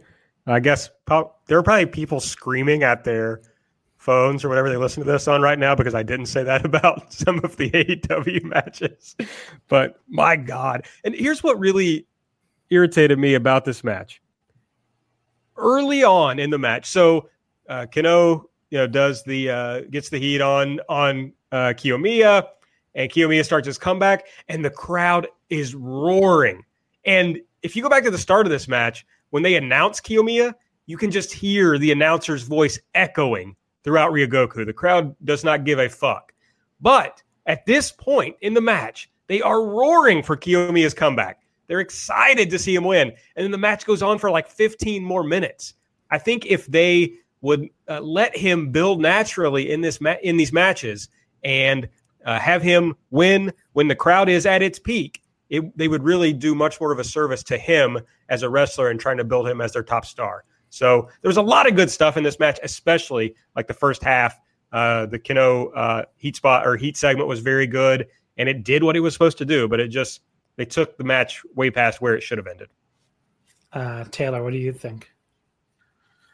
Yeah, I sort of echo those thoughts. I thought it was fairly good. Um, Kiyomiya just does so many things still that I just don't really understand. He's got that Yoshihashi esque um, terrible submission that he does, um, you know, where you sort of just hold the opponent's arms. Don't really understand that. So to me, you know, the last one or not the last one they had, the one they had two times ago, which we of course discussed in the preview, was so good. And I think that, you know, we talked about, well, it's certainly possible that they could have that sort of match again, but I think that that sort of match was done at a, at the time when, you know, Kiyomiya was coming back from excursion. And so I actually think looking back that now they couldn't have that match because that was a match of um, two people in totally different places with Kiyomiya obviously still being seen as by many people as sort of this young boy coming back um, from excursion. So I thought it was fine. Um, I also thought it went on um, slightly too long, and I, I wasn't crazy about it, but you know, so I fell somewhere in the middle. So I I liked it a lot more than either one of you. It sounds like I didn't think it was like. I mean, look, it was. It, they were trying to go for like clearly like an epic like big show main event match of the year. I don't think they they got really particularly close to that level. Like I I don't think they really hit that level, but there was still so much good stuff in this match. You know, just a lot of really cool spots, and it did pick up by the time uh, Kenoh like escaped the I think it was that, that shitty fucking butterfly lock you were just talking about, and like he threw this like crazy, really cool kick combo. He rolled an ankle lock really well. Um, and you know, they were like a, another cool counter where Kiyomiya countered him when he went up for the double stomp by jumping up and drop kicking him in midair, which looked really good. Uh, there was a double a dragon suplex from Kenoh on the apron. Um, there was there was one point where I really thought because I, I was watching this unspoiled, uh, Kenoh was going to win. We hit like two top rope double stomps and the, it, this really brutal one, like right to the back of Kiyomiya's neck and head. But then you know Kaito still kicked out, of course. Um, and then Kaito, I thought his his final comeback where he hit this like super high drop kick right in the face was really good. Uh, the only maybe issue I would take with the end of the match is the the Tiger suplex hold of anything felt like a little um, I don't know, felt like a little anticlimactic after everything they had done. Maybe it's just um, I don't know if they just need maybe uh, Kiyomiya need a little more offense towards the end. It felt like Kenoh killed him forever, which has been a problem with a lot of Kiyomiya uh, title matches where like you know he just was getting destroyed you know and that, that, like i said those two double stomps look like it really murdered him. You know he comes back he hits basically one big drop kick two tiger suplexes and he beats him after all that. It just felt like uh, okay sure. So that would be a big complaint. And you know it, it, the first half of the match did drag a little bit for me but i liked it enough to go four stars flat. Uh, it was i thought it was pretty damn good but just below the level of the kind of um, you know the the epic they were going for. Uh, the semifinal was the national title match for the vacant national title. Uh, Takashi Sugiura defeating Michael Elgin in 21-35 with an Olympic slam to become the first champion. Uh, I didn't really like this that much. I thought it was okay. The you know uh, people, some people I think really do still love Elgin, and I guess I'll be curious to hear your thoughts on it a second, Taylor. I just thought like you know, it just felt like he the same kind of like Elgin playing Japanese pro wrestler thing that he's been doing for the past couple of years without like a ton of uh well like a ton of passion or a ton of you know interesting stuff in there. And Sugiura is so fucking good at like being, you know, this dominant wrestler. That that's what I want to see him do, like just fucking kill people. I don't really think, you know, the way this match is structured where where Elgin really took most of the match really plays to Sugiura's strengths at all. I don't think he's like a world class seller or anything. I mean, he's fine at it, but like when you have a guy that's so fucking good at working from the top, why would you not have him work from the top? You know, I mean, I think it would have been, or at least work a more even match where it felt like Elgin just destroyed him and it just didn't feel like that played into Sugiura's strengths at all. Um, but yeah, you know, they formed each other a lot. It kind of dragged on. Uh, there was like a one one spot I really hated where Elgin like slowly countered the guillotine from Sugiura by like pulling his arm away while making like really dumb and bad faces. That's not that wasn't good at all. Uh, but yeah, I went three stars. It was there was some stuff that was fine and some stuff that was good, but like just wasn't not up to the level I think they were going for. What'd you think, Taylor? So this is the first Elgin singles match I've watched since he left New Japan. I saw him uh, at the AAA New York show in a trios match. That was the first time I had seen him at all since he left New Japan. And when he left New Japan, his last few singles matches, I just totally was out on. And so I was sort of interested to watch this. And I just started watching, and it felt like I was staring into like a black hole or something because I really just had no like it I wasn't sitting there going I hate this I, I didn't love it. I just sort of had no feeling about it. Like it just felt like nothing to me. And so I don't, I don't even really know what to say because I sort of it ended and I was like I don't even know how I feel. I don't even know if I care, you know, at all. So to me, it was just sort of there. I guess in that case, it would be you know two and a half stars. I guess. Um, but yeah, I just really have no feelings. I didn't enjoy watching Elgin as I mentioned, near the end of his New Japan run, and this felt sort of like more of the same with this, you know. I think you just said it, John. This sort of fake, you know, I'm a strong guy. You know, this is Japanese style wrestling, and I'm a strong guy, and we're gonna chop and be real tough. Um, but for some reason, his style of it does just doesn't connect with me at all. Yeah, I did see some people raving about it, so I was curious if you were gonna be one of them, Taylor. But uh, match number nine, the special singles match. Great Muta defeating Naomichi Marufuji in 1205 with the Shining Wizard. What were you, what's your take here, Taylor? Um, it's funny in a way that I didn't think it was a great match, but I thought it was good based on my expectations going into the match, where I just for I could see, you know, this sort of they go out and they're like, "Oh, we're gonna have a great match," and they go out and it's just a total clunker. Um, you know, it was filled with all of these sort of gimmicks, and you know, him spewing the mist and you know, lighting the the fireball. Um, so, and it was quick enough. I don't even remember how long it went. 12, Do you have 12 that? minutes. 12 minutes. 12 minutes so it wasn't you know i wasn't um offended by i wasn't going oh this is so long this is so long so i thought that they did sort of the best they could do considering it's muta who i'm surprised can really move around anymore um so again i thought i thought it was sort of the best version of what they could possibly do Yeah. Um, I had a real hard time trying to decide how to rate this because I definitely liked it. It was very gimmicky, like you said. It was. It felt like a fun spectacle. You know, he Muta blocking the chair attack with the red mist, and he attacked a cameraman for some reason and stole his camera for a while. That was really funny. Uh, he had another green mist on Marufuji right after he hit the Shiranui. Um, and then, like you said, he lit a fucking he lit a fucking fireball in his face, and then hit three straight shining wizards for the pin. Uh, it was never boring. It wasn't like an all-time great match or anything, but I would I went three and a half on it. Ultimately, it was a good match. It was a fun spectacle. Uh, it's not anything that like blew me away, but it definitely could have been a lot worse. saying although saying he lit the fireball in his face is being a little bit generous as to where that fireball was because that was down near the crotch area i would say uh, the GHC tag team titles, uh, Katsuhiko Nakajima and Go Shiozaki AXIZ, defeating Masa Kitamiya and Yoshiki Inamura in 1702 after Nakajima hit the vertical spike on Kitamiya.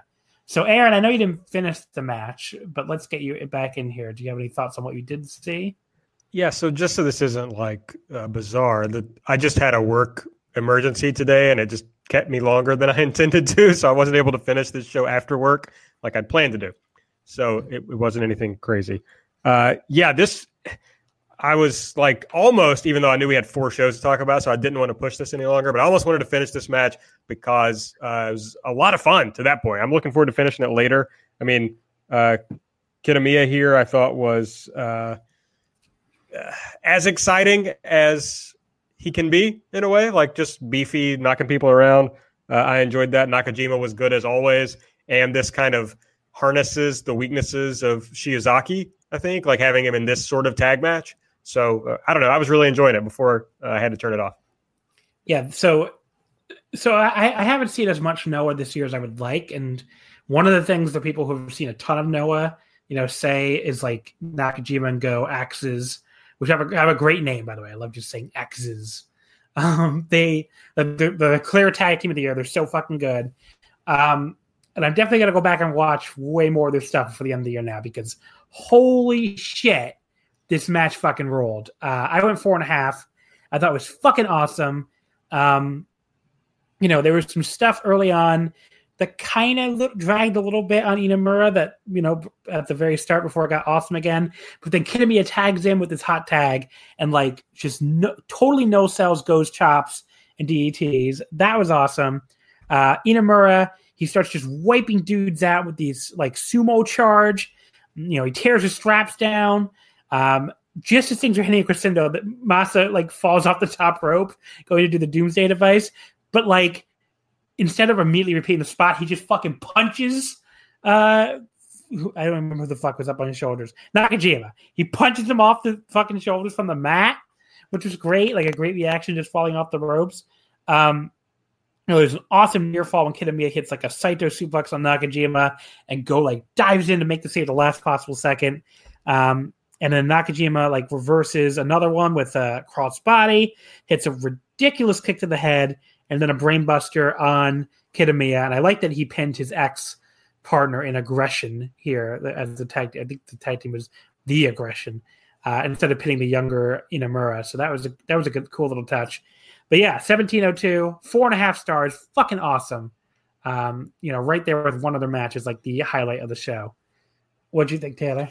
I loved it as well. I think AXIZ definitely is the tag team of the year. I think we talked about it on the preview show. It's been a fairly uh, light year for tag team work, and they've had a lot of really great matches. Um, I love this match. I went four and a half as well. I loved, um, you know, sometimes, you know, those sort of heat segments uh, with Inamura in the, not specifically him, but with anyone in the ring while you're waiting for the hot tag can sort of seem long, but I actually really enjoyed this one. I love Nakajima going over to the other side to look down at uh, Kitamiya still um, on the floor uh, and just sort of staring at him and walking around mocking. I love that stuff. I thought it was an excellent match. Uh, definitely up there with a lot of other matches that AXIZ has had this year. If you haven't seen them, if you're listening, or I know John just mentioned, they're going to go back. Um, I would highly recommend you check them out because they've had a lot of really good matches like this one. Uh, so it's just another feather for their cap. Uh, the next two matches we can hopefully blow through because I want to get to another match that uh, you know I have a lot of positive thoughts on. But first of all, match number seven, the GHC Junior Heavyweight Title, Hayata defeating Yohei in fourteen eleven with the headache for second defense. Uh, I did not like this at all. I thought it was boring and sloppy. You know, I usually like the Ratel's guys, or at least I did back when I watched Noah a lot more often. But I don't know. I just this did not impress me at all. This felt like the worst possible version of their uh, like I've seen Hayata and Yohei singles matches before that were way better than this. So I don't know what the deal was here. If it was like stage fright from being in a major sumo hall match, or like just they had a bad night, or whatever the fuck. Uh, I didn't like it. It felt like it went on an eternity, even though it was only 14 minutes. Uh, you know, I gave them two stars for some nice little spots, I guess, but not very good. Uh, Aaron, what do you think? I kind of liked it actually. Uh, I agree that it was like too long, even though it was 14 minutes. But at the beginning, what I thought they were doing was taking a really short match and like making it escalate quickly so that they could kind of have that progressive damage, but early in the match. And if they had finished it in about seven or eight minutes, that would have really worked, I think. So it was too long, but there's a lot of fun stuff in it. I don't know that I, I can't, I can't agree that it was boring, John. Hmm. Okay defender of Japanese wrestlers, Aaron Bentley here, talking down to to me, my famous hater of the style of Japanese wrestling. Taylor. Well, here we go. I thought it was four stars. Wow. I really Oh, liked yeah! it. I, I thought it was a lot of fun. I just loved it. I thought they did a lot of I thought they did a lot of cool moves. Um, no, but I really liked it. I liked these two guys. Um, and I just sort of in I, I I just sort of enjoyed watching it for, you know, they're doing the, you know, the headache. I thought they did it. I actually thought funny enough, the headache that won the match was the worst of the three headaches that happened in the match. I thought the first one through the ropes was really cool. And the second one, I don't even remember where it was. And then the third one didn't look all that good. So I was sort of bummed about that. But I just thought it was cool. I thought they went out there. I thought they did some big, um, you know, took some big risks with the Hurricane or whatever it was off the apron. I thought that was cool. So I really enjoyed it. I went four stars. Yeah. That might be among the biggest gaps you and I have ever had on the show because we're usually pretty pretty in line on a lot of stuff. Uh, match number six, the GHC Junior Heavyweight Tag Team Titles. Uh, Daisuke Harada and Tadasuke from Ratel's defeating Yoshinari Ogawa and Kotaro Suzuki from Stinger in 1058 when Tadasuke used the Outcast on Kotaro Suzuki to become the new champions. Uh, my main thing here is good for Tadasuke. Uh, he's he's a guy that's been around forever. You know, goes all the way back to like Osaka Pro, and you know, I you know I saw him in Chikara back in the day and enjoyed him. And I don't know, he's just a guy that I like, even though he's not like great. Really, he's one of those wrestlers that like I could tell is not super great. I just have a little soft spot for because you know I just happened to see him a long time ago. Um, so it's cool to see him win a win a title in Sumo Hall. It's not something. If you would ask me like five years ago, will Tadasuke ever win a title in Sumo Hall? I would have probably told you no. So that was pretty cool. Um, I enjoyed this match. It wasn't anything super special, but it was a fun little fast paced tag. I went three and a half stars on it. Uh, what'd you think here, Taylor? Uh, I thought it was fine. I think my expectations maybe were a little bit high. The last um, Suzuki and Ogawa match I saw was when I was um, there live for the Misawa tribute uh, show against uh, Hayata and Yohei, which I thought was a really great match. So I think my expectations were a little high. I thought it was fine, um, but it didn't blow me away. Aaron? my main takeaway, like watching this whole show, was why are there so many people in Noah that I like, but I don't really like Noah that much? Like Kotaro Suzuki, I really like. Uh, Daisuke Harada, I like. Yoshinari Ogawa, every time I see him, I worry that he's uh, ill, but I like watching him anyway. Uh, so this was a good match, but there's just something about the environment that I just can't get over when I watch Noah, even though I like a lot of the wrestlers. Uh, match number five. This is the other one that like I fucking loved on the show.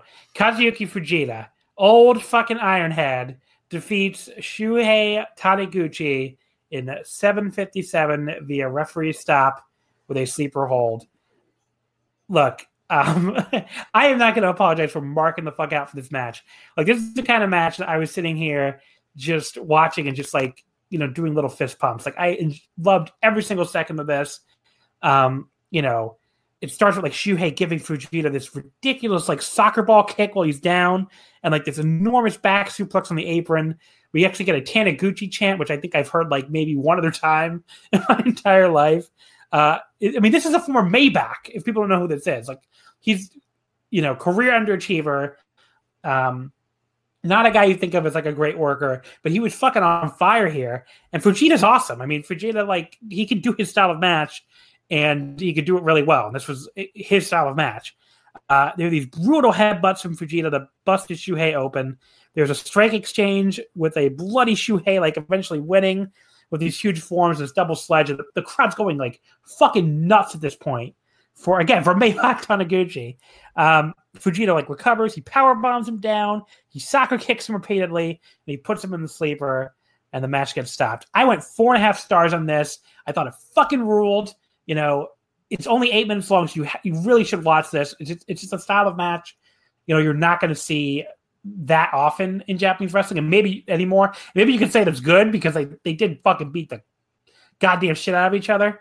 But like, you know, it, it's the exact kind of reason why I would always tell people who say, you know, with a blanket statement like Inokiism is terrible or or everything about Inokiism sucked. It's like no, go at least go back and watch like Kaz Fujita's matches because he had some awesome matches, just like this one with like you know, um, Hiroshi Tanahashi and uh, uh, Katsuyori Shibata. I think he even had one with Bob Sapp that was pretty good. When you know Sapp's New Japan one wasn't great, obviously, but like definitely go back and watch some of that stuff if you like this match because this is like what I would call quote unquote good Inokiism. Uh, Aaron, what do you think? Yeah, this fucking slapped. Uh, can't say enough good about it. I'm not sure I would go four and a half, but it's definitely like a four star match for sure.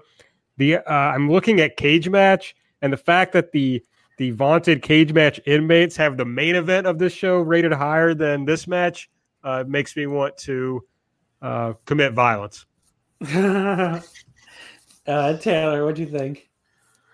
I also loved it. I was at four and a half stars, and I just have to say, a couple weeks ago during the Blood Money show, there were a lot of people running around saying how good the Brock Lesnar Cain Velasquez match was, which was a match that sucked. Um, and then watched this match and said it wasn't very good, and those people are wrong. who are those? Who did that? I don't even. There, there were really people who did that on Twitter. Not on tw- well, not on Twitter. okay, I the the Brock and uh, I mean I like the Brock and Kane like for what it was a two minute fucking work shoot, but like I the people I know on Twitter that love that would al- also love this. So like it's a lot of crossover there. But I, I sense now you're subtweeting like somebody worse than wrestling or something. So I am, yes, I am, and I don't know why I'm subtweeting because uh, they probably will never get to this point of the show, but that's okay. Okay. Match number four: Eddie Edwards, Atsushi Kotoge, and Chris Ridgway. Uh, these, these are the last four we can probably really go through really quickly. Defeating Masaki Mochizuki, Minoru Tanaka, and Super Crazy, 11:30. Uh, Edward used the Boston Knee Party on Super Crazy. Uh, this was probably the best of these undercard matches. I enjoyed this a lot. I went three and a half. Uh, it was a, you know, the, the highlight was Kotoge in there, like trying to fight both Mochi and Tanaka at the same time. And he tried to like fire up, and they responded by like simultaneously punching him right in his fucking face. That was awesome. The match was good. I enjoyed it a lot for what it was, and I'm glad they gave him like 11 and a half minutes to do some cool stuff. Uh, what do you think, Taylor? I liked it. I thought Chris Ridgway looked really good. I hadn't seen him for a while. I thought he looked good, except he had one spot where he went for a knee strike and he was too far away, and it looked sort of awkward. But um, yeah, that was my main takeaway. Is I thought that he's um, obviously fitting in very nicely in Noah, and you know, hope he gets to stick around. Aaron, My favorite part of this was Eddie Edwards looking like he would hang out with like uh, Lil White or somebody. Like I could see him like in a music video with Lil White uh, talking about Xanax or something. So very weird look for Eddie Edwards. Uh, that was my main takeaway from the match. Match number three: Kazushi Sakuraba, Hajime Ohara, and Nosawa Rongai defeating Osamu Nishimura, uh, Hiroki, and Junta Miyawaki in 820. Uh, Sakuraba used a figure four leg lock on Hiroki. Uh, this was fine. I didn't get didn't get much into it. I didn't really even write anything down about it, so I guess I wasn't paying close attention these eight minutes. But I, I remember it being fine. Uh, anything to add about it, Aaron? Sakuraba rules. Uh, I like this quite a bit. Taylor? Uh, I also like Sakuraba. I thought uh, Miyawaki had a good. I think he had a good drop kick at one point. Yeah. Uh, but those are my only two notes on the match. Jude, so Jude, he's another like Noah rookie. I, I Noah like we talked about the last time. They have a mixed bag with these rookies lately. Like what is like Hitoshi Kumano is in the opener still like chilling basically, and they really haven't- done anything with him. And I don't know. I guess we'll see if the the current batch can kind of break free of the any kind of Noah curse lately. Well, Inamura is doing well. That's one, I guess. Uh, match number two, Noah the Classic. Uh, Tamon Honda and Mitsuo Momoda beating Akitoshi Saito and Masao Inoue in 10-10. Uh, Momoda used a Samson clutch on Inoue. Aaron, I know you love this match, so go ahead. Oh, God, I fucking hated this match. Uh, I know this is cliche now, but do not at me about this match. Don't do it. That's it. uh, Taylor, do you want to also bury the olds? Um, I will say that last time I saw Honda and Saito in the ring, they were both sobbing. Uh, so it was nice to see them here not sobbing. Um, and that's my positive takeaway from the match. I enjoyed all the eye rakes. I look, it's a bunch of old men having a fucking good time. I don't I don't know why you gotta be such a grump. It was like 10 minutes long. Obviously it wasn't good, but like, you know, it's not supposed to be good. It's supposed to be let's laugh at the old men. And it did did its job what it was supposed to be. Uh, match number one, the opener, Mohamed Yone, Quiet Storm, uh, and Hitoshi Kumano defeating Kazuma Sakama- Sakamoto, El Hijo de Wagner Jr., and Kinya Okada. 608, a moonsault press. Oh, no, Wagner, actually. Sorry, the, the, the second team won. Wagner pinned Kumano. Um, this was, and I like this was a fun little energetic opener. I went three and a quarter. I didn't write anything else down about it, so I guess I didn't really care that much, but I enjoyed it for what it was. Uh, Taylor? The only thing I could really focus on was um, Hijo del Dr. Wagner Jr. sort of looks like um, from the Super Mario movie, the the the Koopas or whatever they were with the big bodies and the tiny heads. Um, he just has a head that doesn't seem to be properly uh, sized for his body. Aaron, anything to add? Uh, Quiet Storm lives on. That's really it. so overall, uh, as far as the show goes, I would put it like a maybe a little bit above Ryogokutan, maybe like about on par. Definitely well behind Power, uh, not Power Struggle, well behind Ultimate Party, and I would, I guess, put it behind Power Struggle too, which I thought was a more consistent show than this. Like this had really high highs. Like you know, definitely do not miss that fucking uh, Taniguchi and uh, Fujita match. Do not miss the tag title match. Like those two matches were fucking awesome. And I would say the main event's worth watching. It's you know 30 minutes long, so maybe and a lot of people seem to disagree with me on having it like at four stars. So maybe you don't want to commit 30 minutes to a match that people have been more mixed on. But the rest of the card like very, you know, whatever. Like not, you know, it's an 11 match card.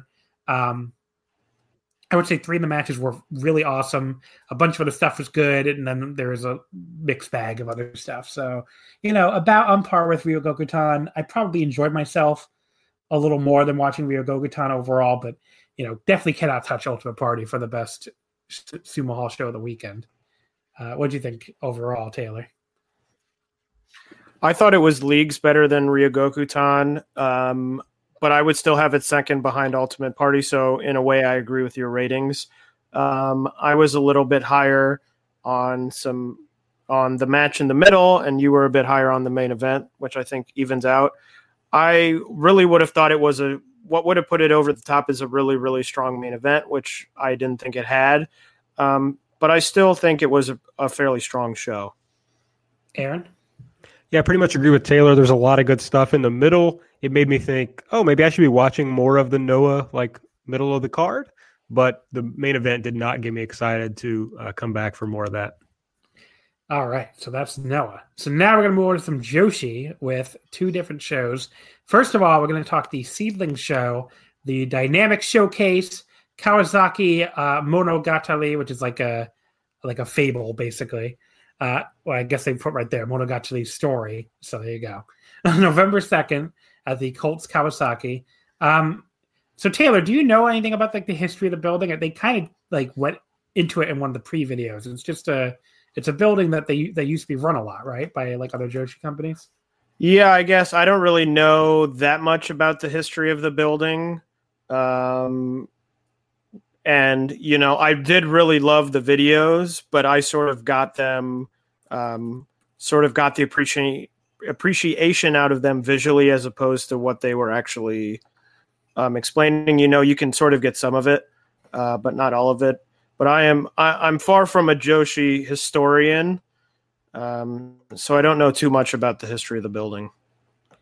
Yeah. Um, so the, as far as like the actual show itself here goes, I thought it was a, a really strong show, and we'll talk especially the last two matches we'll talk about here. So it, we'll talk about from starting from the main event, the Seedling Beyond the Sea singles title, hair versus hair match. Arisa Nakajima defeating Nanae Takahashi in 2608 with the DD. Uh, make, is it DXD or DD? Taylor, do you know? Um, I think it's it's um, I think it's DXD. Okay, because sometimes when like they they put that little X there, it's not meant to be pronounced, so that's why I was a little but yeah, so DXD, that's fine. Uh, the second defense, um, this was fucking awesome. I mean, like, I kind of suspected it would be going in. Like, I thought it was, uh, you know, just these two. They've had awesome matches before, both with each other and with other people. Um, you know, this was a hair versus hair match. I figured they would be like really going all out, but my God, like this, I had like again, I had high expectations, and they were like well exceeded. Um, you know, it just starts out with like Nanae like slapping her right in the face when she's against the ropes, and they just already were beating the piss out of each other right from the pretty much right from the opening bell. Um, you know, at one point she just murders Arisa in the corner with these slaps. Uh, and then Arisa, like, you know, she keeps going for this armbar, which I thought, you know, kind of did eventually pay off towards the end of the match. And then, uh, you know, she like just keeps beating the piss out of Nanae, but like she, uh, Nanae kept shrugging it off. Um, and then Ar- Arisa hits like the absolute spot of the match where she hits this double foot stomp off the top to the floor, which like that looked like it sucked for for uh, uh Nanae Takahashi. Um, and then like you know they they do this like um, you know the, the forearm exchange in Japanese wrestling, you, you could say is a little cliche, but at one point when they're doing this like form exchange, Nanae gets so pissed off at her that instead of continuing to do the forearms, she just like chops her right in the fucking back of the head, or like does this forearm chop uh, right in the fucking face, basically, or right in the throat, I think actually. But like this backhand chop right to the throat. It looked so sick, and it came right after like one of these forearms. So that was just like probably my favorite moment of the entire match. Um, you know, then at that point, Nanae like, you know, headbutts her to hell and then puts her down with the hard right hand. And we got the the KOTs at that point. But like, you know, obviously Arisa comes back and eventually, you know, pulls off the win at the end. I went the full five. I thought this was an incredible match. You know, for people who think that Joshi is like you know, not what it used to be. It's not stiff anymore, which I, I disagree with in general anyway. But like, you know, it's not, it's all about cute girls being cute now or whatever. Like this match, it's like two fucking mean women beating the fucking shit out of each other. And if that's what you want out of your Joshi, like you will absolutely love this match. So I went the full five. Uh, it's my number three match of the year, right behind another Joshi match, uh, Meiko and Sareee, and also Naito and Shingo. So an incredible match here. And you know, I had three five star matches going into the weekend of November second, and then two that occurred that weekend. So it's just funny how that works out with this and the the, the NXT Japan tag on the B on the BJW show. Uh, Taylor, what did you think of Arisa and Nanae? So I also went five stars. I mean, Arisa is my favorite wrestler in the world. Uh, I love Seedling. It's maybe my favorite promotion. I thought that they built the match really well. They've started doing a um, sort of an interesting thing that I think, in a way, is smart and in a way, sort of is strange in that they've started doing these press conferences for the next show on their Nico Nico airings of the previous show, which in a way is sort of weird because it gives away the results of the show you're about to watch uh, because they do it before but it also helps to build these matches up. So they had the press conference um, on the airing for the October 6th show where Arisa had a title defense, which she obviously won.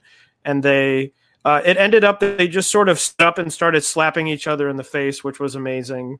Um, you know, last week we came on here and we took out a victory laps. And I know in the Voices of Wrestling Discord, there were some. Um, people who were not super happy with with us. Well, one guy, or maybe you know, there were some silent people agreeing with him, uh, who were not happy with us taking victory laps. But I do have to say this: I was on this podcast, I think, just about a year ago, maybe exactly a year ago, uh, right after they did the Beyond the Sea title tournament, where Nanae won.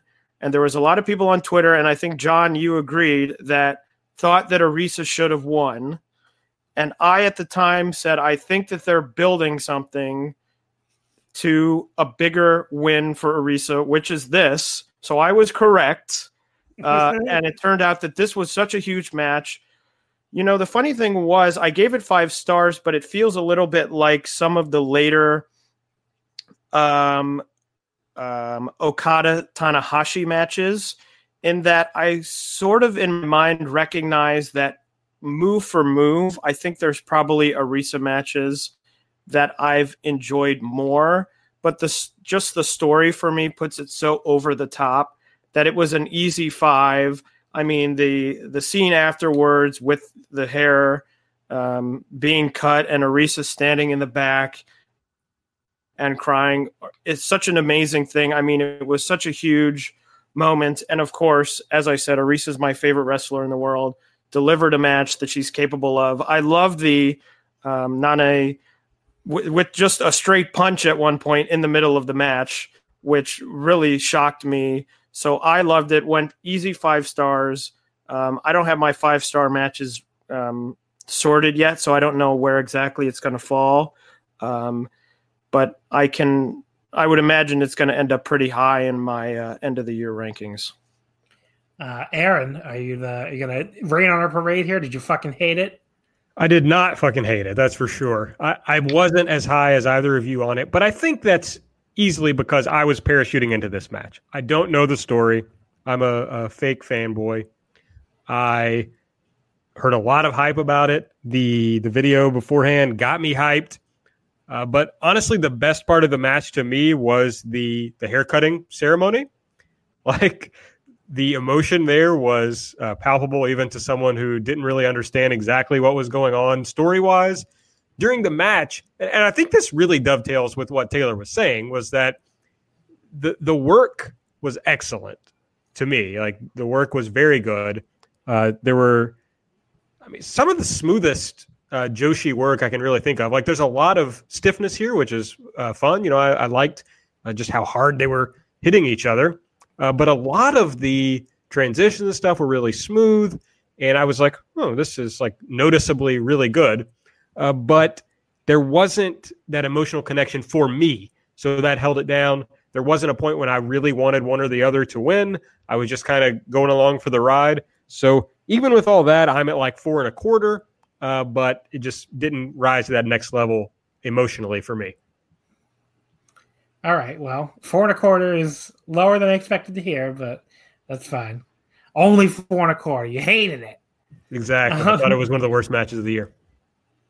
The semifinal, the Seedling Beyond the Sea tag team titles, Yoshiko and Hiroyo Matsumoto defeating Mima Shimoda and Asuka. Uh, of course, not the WWE Asuka, the all caps Asuka, I guess you could say. In 1803, after a diving senton by Yoshiko on Mima Shimoda, um, their fourth defense. Uh, Taylor, what did you think of this one? So I was a little disappointed in this one. I think I had pretty high expectations going in. Uh, their uh, Matsumoto and Yoshiko's title match the month before at the October show I mentioned was really, really good against the two Mays, uh, Mei Suruga and Mei uh, Hoshizuki, which I really loved. If you haven't seen it, I would say search it out. Um, and I'm um, definitely beating the drum as Asuka for a maybe, you know, top 50 worldwide worker.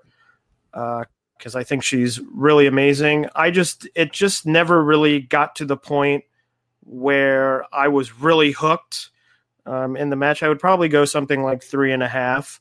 I think I think maybe part of it was they knew that the main event was going to be a you know an epic uh, match, which it ended up being. Um, so they didn't want to go out there and you know tire out the crowd or anything like that. So I thought it was, I thought it was fairly good, but below my expectations. Uh, what do you think, Aaron? Yeah, pretty much the same. Uh, there was like a lot of hatred in it, which I enjoyed. Like it, that felt, uh, it felt tense at times, so that was fun. I was just ended before I wanted it to. Couldn't quite get to that next level, but I would go about three and a quarter on it. Uh, so I guess I'm the high one here. I went four stars flat. Um, thought it was really good. I liked Matsumoto at one point, like just beheading Asuka with a lariat, uh, and then the ref gets bumped, and Shimoda like just fucking beat the shit out of Yoshiko with a chair. Um, you know, and Yoshiko eventually pinning Shimoda with a diving senton. I thought it was a real stiff battle. I could definitely see where it came a little came off a little disappointing, but I you know I definitely didn't think it was a bad match. I thought it was a really good match. So, uh, match number four, the three versus three tag here. uh, Tsukasa Fujimoto, Makoto, and Maria from uh, the, of course, uh, Fujimoto's from Ice Ribbon and Maria is from Marvelous. They defeat Miyuki Takase, uh, and Yu in 1656. Uh, the Venus Clutch by Fujimoto on Yu.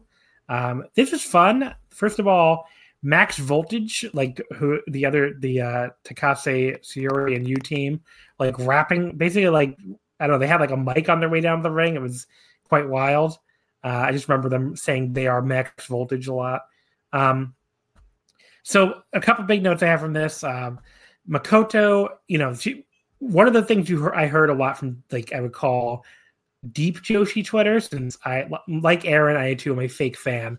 I don't watch a ton of like non-stardom, non-Tokyo Joshi. Like I watch, you know, I parachute in for big shows like this, but I don't watch nearly as much as uh, lots of other people. So I will call quote unquote deep Joshi Twitter. Uh, you know, they said Makoto's awesome now. I'm like, what do you mean Makoto is awesome? I mean, she she was like years ago, a few years, not that recent, not that long ago, like a year or two ago, I would say she was like fucking terrible, like one of the worst wrestlers I I would see get booked everywhere. But you know, she's like, um, I figured she got booked because she's like five six, you know, which is a lot taller than most Joshi wrestlers, and she has like a striking look. So fine, I, I got it, but she was not very good. But then people would say, no, she's really good now. I'm just like, what are you talking about? When I watch her here, it's like, okay, I get it. Because she's like, first of all, she does a way better job like using her size like to her advantage. Like she just runs people over with these big boots, which she never used to do in the past. And she looks a lot more like comfortable in there and looks a lot more like she's actually hitting people. So, you know, that's obviously a big improvement. Um, so that's one one thing I noted right away is Makoto looked, Yu know, is is good now. The deep Joshi Center was right. Uh, the other big thing is Yu is like gigantic, like really big. Um, I mean, she looks a lot bigger than she did even back at the WXW uh, DDT show I saw over the weekend. So she's put on a lot of size. Um, but yeah, I thought the highlight here was Makoto and Sayuri having a great slugfest right around the 10 minute mark. Uh, and Fujimoto ended up pinning you with a cradle. I went three and a half. Could have got even higher if it went a little bit longer, but it was fun. Uh, Aaron, what do Yu think? Uh, the, the actual highlight of the match, John, was when you clearly did not really know the dance very well and was trying to just watch the other two to pick up on the moves. Uh, that was hilarious. I loved it. Uh, the Max Voltage team just kind of yelling at each other uh, was also hilarious. The match, I was not as quite as high as you on it. Uh, didn't think it was that great. A lot of waiting around for the next spot, but there was it was fun. I mean, it would be hard to go below like three on it, uh, but it didn't do a ton for me. Taylor? Um, the the rule of max voltage is that whenever they do the dance, someone has to be there who doesn't really know what's going on. So Yu was definitely continuing that tradition. Uh, last time it was Nanane Nanae who uh, didn't really know the dance. So maybe one day they'll all uh, figure it out, but maybe not. Uh, I thought the match was really good. I'm really happy to see Sayuri back.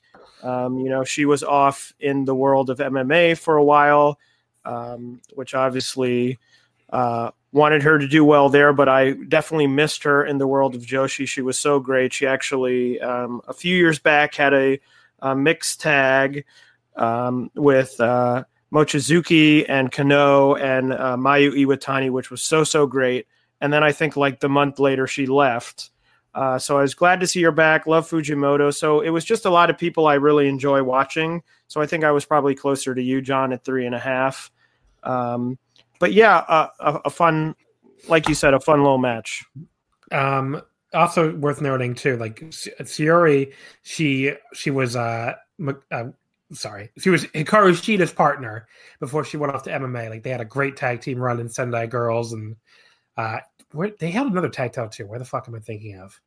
Was it Oz Academy? Maybe right. Um, I feel like it was Oz Academy. I could be completely wrong, but was it? Let's find out. Okay. Yeah, it was uh, Oz. Yeah. Oz so Sendai, like, yeah. So they had a great tag title run, and I would love to see them, you know, reunite somehow. Uh, Shida's not doing a ton, I guess, of Japan anymore, but maybe they could. I mean, they still, I guess, are in uh, what's it called together?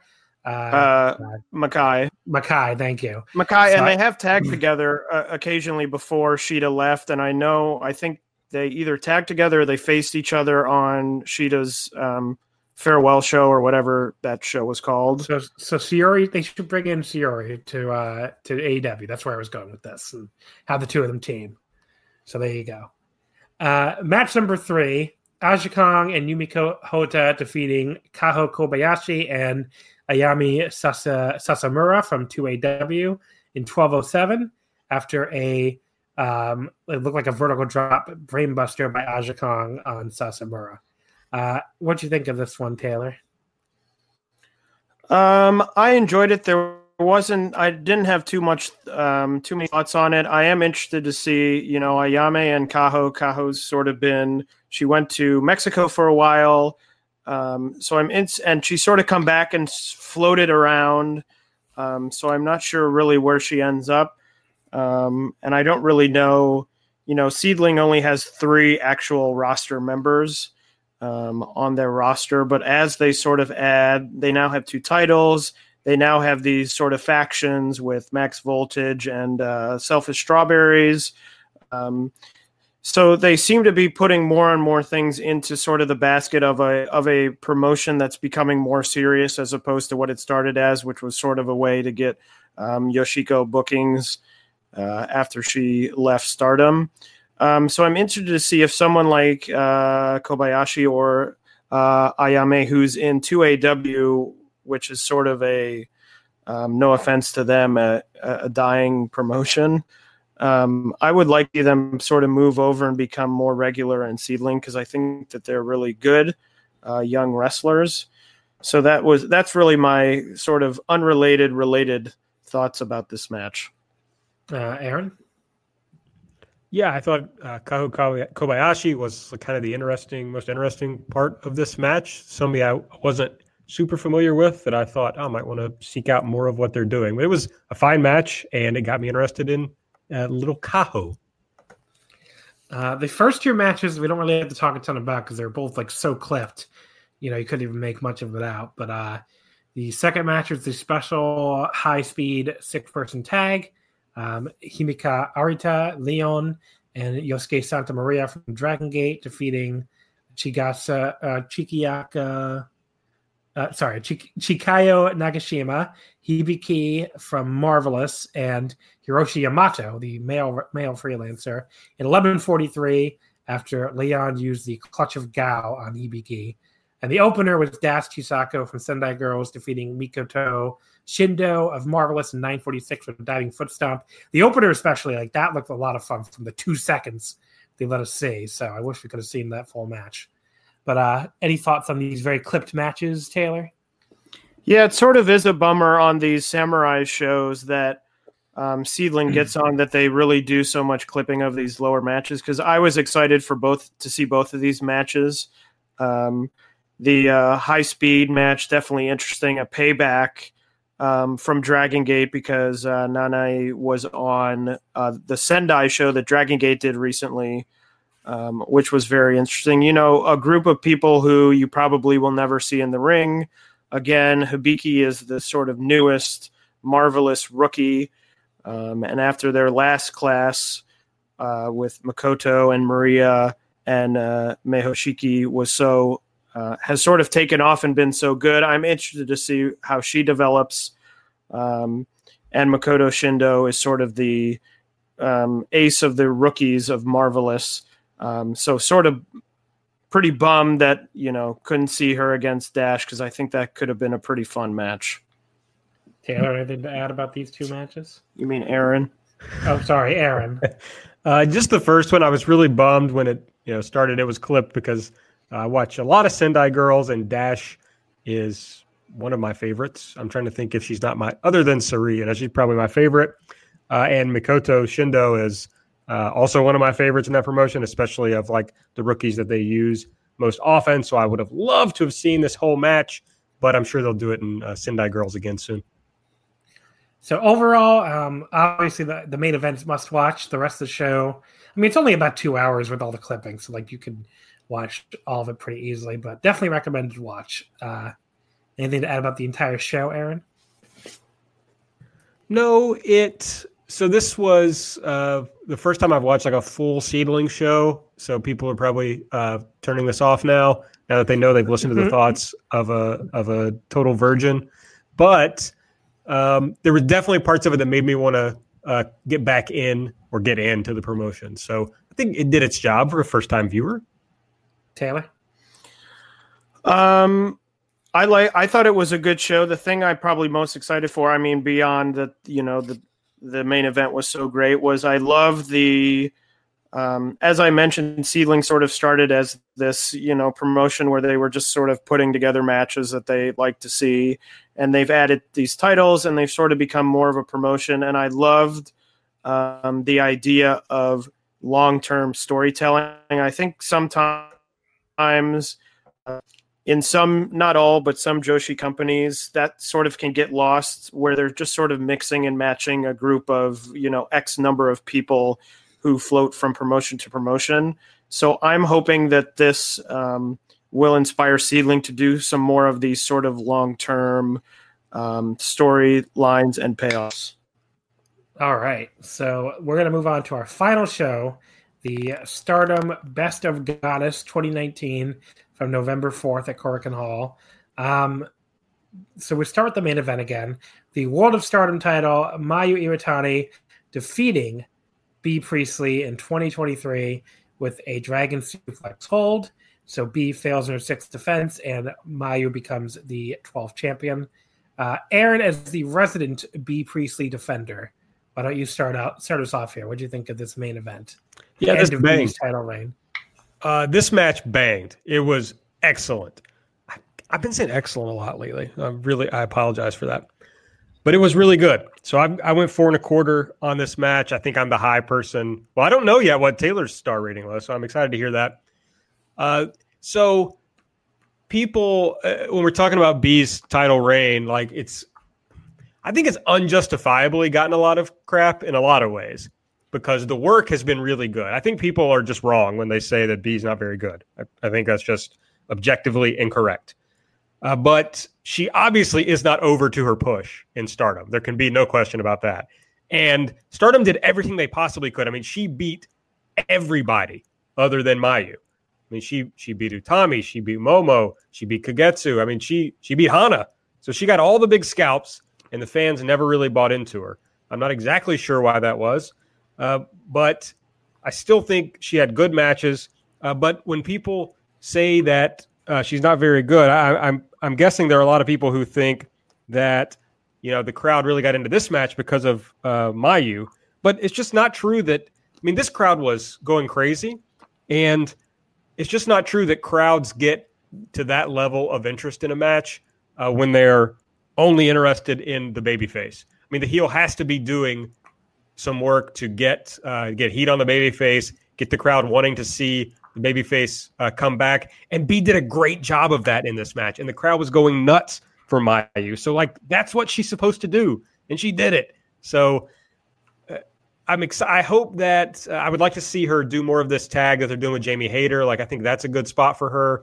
Uh, I, I hope that they're going to continue to feature her at a high level, but they got to figure out something else because the crowd just has not taken to her. Taylor? Uh, so, Aaron, you are not the high. Uh, Yes, because I was I was also four and a four and a quarter. Um, I really liked it. Um, I think I think Bea is good. I think she still has some sort of holes, not major holes in her wrestling ability, but just sort of weird things where some from time to time I'm just like, uh, like c- come on, like get it together. Like it isn't big moves. Like sometimes she'll pull something off that I'm like, whoa, that's really cool. But sort of like the little things that take someone from being sort of a solid or good wrestler into someone I would think of as like, oh, this person is really great. Um, I think she's just missing that. As Aaron said, she's, um, you know, it just hasn't really happened for her uh, reaction wise. But I thought this match was really good. I thought it was sort of a um, classic Mayu big match. Uh, not to take the credit away from Bea, but I'm trying to remember back the sort of last big, you know, obviously it happens in the five star, but those aren't really main events. I'm thinking of like a main event of a cork, and I'm trying to think back when the last Mayu match where I was like, there it is, the big Mayu match. So I liked that return to form for this, and I thought it was, um, I thought it was a, a very strong match. Uh, so I will be the low one here, but not not super low. I went three and three quarters. Um, you know, it just took a while to get interesting for me, and you know the the big bots that neither of you talked about the um the top rope bots that I it, it was Bea's fault. She like slipped off the top rope and just basically dropped you know Mayu. I feel like you have to take major points off for something like that, especially when it could have caused like a very very very you know like serious injury, but you know, it wasn't like a freak accident. It was just something like where she just wasn't. I don't know. I mean, I guess you could call it a freak accident, but it wasn't like a um like she tossed her and she, just landed wrong. It was like, you know, she was trying to do they were trying to do the Rana and she slipped and like, you know, they both went down. Um, you know, so like I find her to be sloppy like that in general, like a lot, which is probably my biggest problem with her. And she, there were a couple other spots in match that didn't look as smooth as they could have. But I don't think I don't think Bea is bad. I just think maybe she doesn't quite have the level of um you know, like the level of like the level of work you want to see for someone in this role. You know, I think probably as far as like Gaijin go, I think probably um, you know, Jamie Hayter's a lot pretty much already at that level where I would, would have rather seen her in this role maybe. But you know, it still was a there still was a very good match at the end of the day you know, besides the, the big botch and some other issues, I thought, you know, the, the match was really good. Um, you know, it was awesome when Mayu like when Mayu like got up from that fucking scary botch and like just started laughing like a maniac and like German Bea and hit like a big German suplex on Bea. That was awesome. Uh, there's this awesome spot where she like reversed an ocean cyclone into a reverse Rana and like a really tight looking cradle which I almost wish had been the finish, but you know she did eventually put her down with the Dragon Suplex hold. So really good match. I'm glad that Mayu finally won the red belt again. She, you know, has long deserved it, and she called out Kagetsu to be her first challenger next month at Korakuen, which is a match I'm looking forward to. Uh, the semifinal, the Wonder of Stardom title. Uh, speaking of Jamie Hayter, she lost to Arisa Hoshiki here in 11:34 with the Shining Impact, the seventh defense for Arisa. She's already like halfway to Momo Watanabe's uh, 13 defense record, which is kind of crazy.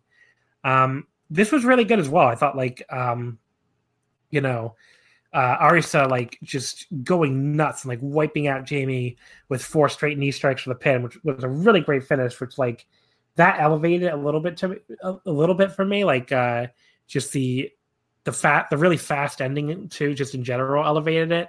Um, even though some of the like Jamie rest hold stuff wasn't really that interesting before that, but they really like put together an awesome closing stretch, and it wasn't even that long anyway. So I thought it was good enough to go three and three quarters. Um, and afterwards, Arisa called out Konami to be her challenger, uh, who beat she beat Konami in the Cinderella, but lost her in the five star. So they're gonna have the rubber match next month at Korakuen. Uh, Taylor, what do you think of this one?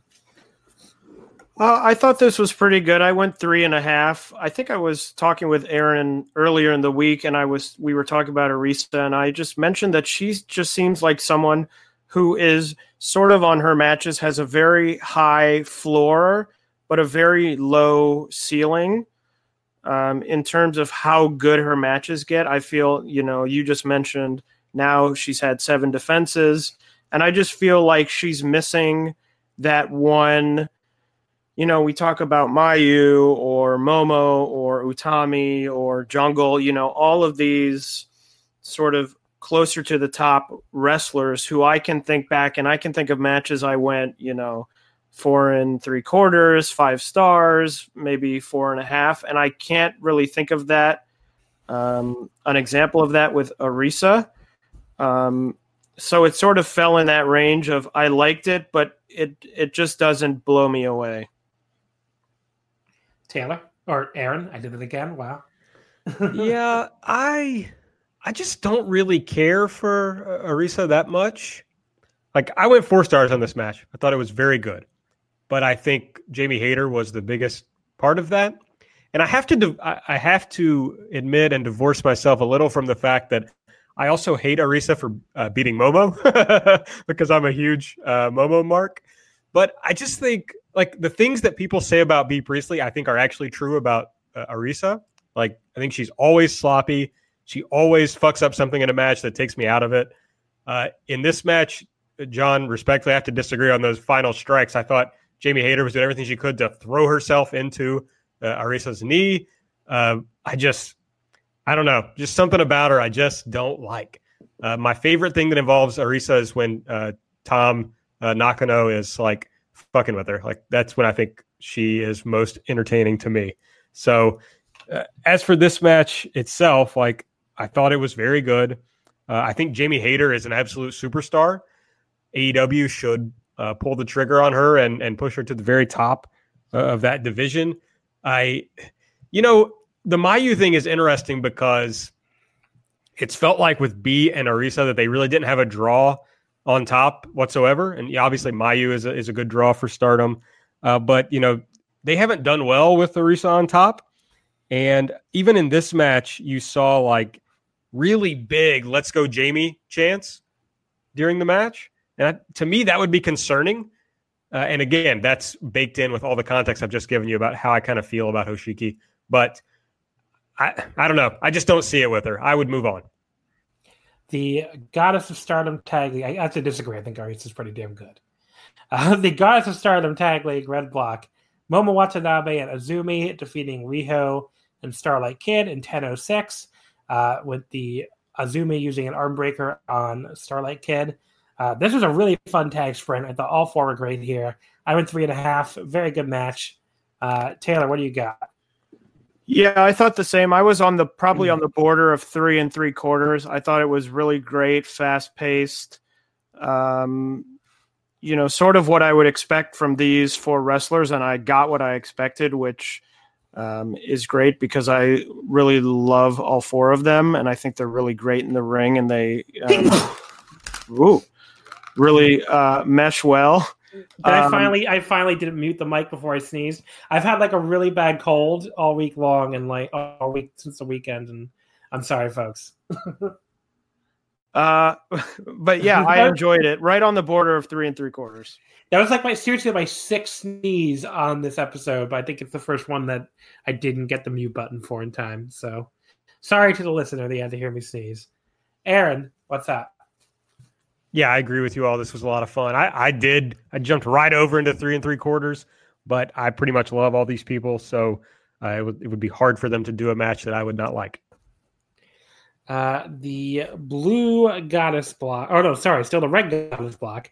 Jungle, Kyona, and Konami losing to Azuki and Natsuko Tora in 928 with a diving guillotine leg drop from Tora against Kyona. Uh, again, real fun tag match. You know, maybe maybe just these this and the, and the the last one we just talked about. Maybe just could use a little more time, but I went three and a half again. Uh, Aaron, what do you think of this one? I didn't like this as much as I thought I would. I love love both these teams. I just didn't think it was as good as I expected it to be. Although uh, the closing stretch was a lot of fun. Taylor.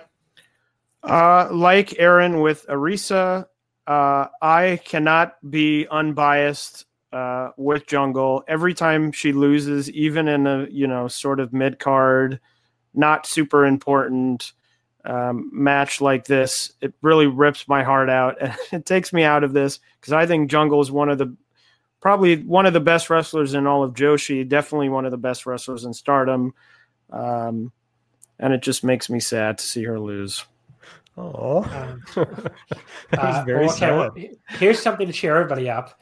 Match number three, the blue block, Saya Ida and Saya Kamitani defeating Kagetsu and Andras Miyagi in 502.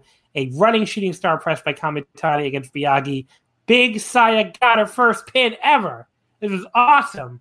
Uh, I mean, the match itself was like three stars, but like, like first of all, the Saya has the repeated missile drop kicks. It was really high energy, and then Kagetsu like accidentally nails Miyagi with the the sign. Uh, Big Saya runs over, and she she had teased before she before in the pre match that she had a new move, you know, that she wanted to try, and she hits a running like a running standing shooting star press. Um, she did really overshoot poor uh, Miyagi and like basically only got her with her leg, like leg on head, which looked like it sucked. But look, whatever, it got the pin. And then afterwards, she like tearfully says that she got her first pinfall. She'll, she'll try to keep improving her skills to win more matches. And little Saya jumps in her arms, It was so awesome. I love this. Uh, you know, a great example of how match doesn't have to be an all-time classic for you to be like really, really, just really into it, and really into everything going on here. So I loved it. Want- Anything to add here, Taylor? Well, I was going to say using the word "hit the shooting star press" was maybe a little bit of a stretch because You I let actually- things stay alone. I was actually enjoying it, and then that happened, and I was sort of like, "Oh no."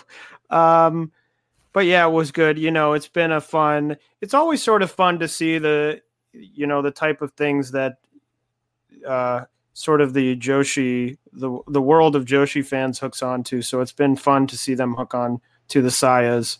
Uh, just wish he had really nailed that shooting star press. That would have really been great. Aaron? I somehow did not get spoiled on Big Saya getting the pin here, so I was. I didn't either. That made it even better. Yes, I was so excited. Uh, it was, yeah. I mean, you all said everything that that happened in the match basically because it was pretty short, uh, so I won't belabor it. But uh, it was a lot of fun, and I'm just happy for Big Saya. She deserves it. She's great. She deserves everything. Uh, match number two, the special tag three way. Uh, Hana Kimura and Bobbi Tyler defeating Sumire Natsu and uh, Session Moth Martina, and also the team of Tam Nakano and Saki Kashima in 849. Uh, Kimura used the Hydran Hydrangea. I can never remember how to pronounce this. On Martina. Um, you know, this was okay. I went like two and three quarters. First of all, Natsu and Martina were drinking uh, like 40 ounces of acai in the back. Great taste, but also kind of makes them like salarymen, basically, which I thought was funny. Um, and then Bobbi had like a Martian from Toy Story, and she dropped it. And Hana, she's supposed to be like a fucking general or whatever, and she was pretty damn quick to declare the Martian dead. It's like abandoning troops in the field. I don't know if this is a great, great leadership here from Hana. Um, but yeah, and they, like all the base stuff was like the pre the pre match stuff because then Natsu and Martina had like the most ridiculous like beer spitting entrance. It was awesome. Uh, but yeah, the match was fine. Anything to add here, Aaron? I will just say that if it's still up, uh, Tam had a Instagram story where she was dancing to "Boom Ya" by Blackpink, and I just highly recommend that for everybody. Taylor. Uh, yeah, I don't have anything to add. Uh, the opener, Zoe Lucas defeating Rena and Hina in 343 with the Lucas landslide. Uh, the, again, the best stuff here is all the promo where like Zoe Lucas gives this pre-match promo where she basically has like an existential crisis about aging because she's like realizing how young Rena and Hina are, and she's like, do they even remember the Spice Girls? Uh, you know, these I'm so old. She's like freaking out. Um, the the best part of the actual match, which again was very short anyway, was her like patting their heads and like you know poke pinching their cheeks and be like, "Oh, you're so cute," and then they kicked her ass, which was great. Um, and pretty much anytime I see Rena and Hina fight, it's like they they look way too comfortable fighting each other. It's like you two do this like all the time, don't you? I mean, they're both like what? They're both judoka. So I guess it makes sense. They just practice judo on each other, but they're like throwing each other around with these fucking judo throws. It's just like this is like every day for the two of you. I get the feeling that you're just doing judo throws on your sister. But uh, what do you think of this quick opener, Taylor? Yeah, I thought it was good. I thought Hina and Rena had a good um, strike exchange at one point. I did spend a lot of the match thinking to myself whether Japanese people would know the Spice Girls. Um, Well, older people would for sure. do you in Japan? You think so? yeah, yeah, yeah. I mean, American pop music is very big in Japan. Well, it's not American pop music; it's British. Okay, same. It was big in America. It will be like they, they would have played it. Look, if you watch MTV Japan, it's half fucking like American and British shit. Like, they even have like a UK top twenty. All right. So, what do you think? yeah. what do you think the age is where people stop knowing who the Spice Girls are? I don't know. It's a good question. Maybe like I don't know. Like know. 30, probably. Yeah, maybe. I mean, look, well, Zoe Lucas knows who they are, and she's like twenty eight. Yeah, that's fair. So I guess I'm wrong. Yeah, maybe like 22? 23? I don't know. Mm, Zoe Lucas' age is not on Cagematch. I found it somehow when I was looking up Uh, I was looking for like her moves and stuff. Uh, okay, so I'm, I'm sorry. I, I would like to take this time to apologize to Zoe Lucas. She's 27, not 28, according to Wikipedia. according to Wikipedia. So I apologize for adding that extra year. She's she's almost on the same birthday as me though, May 2nd. So only a day later. Don't know what this means exactly, but Uh, anyone I have ju- any more fucking thoughts on this, this fucking stupid match? the only thing I want to say about this match is I know I came on here to plug patreon.com slash everything elite, but I, I, wait, hold Check on. out- I think you mean patreon.com slash everything evolves. I do not. Everything Okay. elite. Okay. But I I sh- tell everyone you should also check out Zoe Lucas's Patreon. It is essentially one large exercise in fin doming, and uh, I just highly recommend it to uh, to everyone. Wait, she has a fin dom Patreon? What the fuck? Yes, yes, she does. what the- that's, The, that's highest tier is one hundred dollars, and for your hundred dollars, you get literally nothing. that, that does that does roll. That does roll. she rules. Yeah, Yeah. always good. Um, but yeah, so there you go.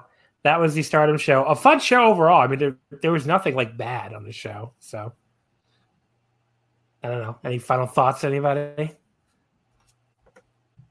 No, I Good thought it was good. Looking forward, yeah, looking forward to the Mayu uh, red belt reign. Let's see what happens.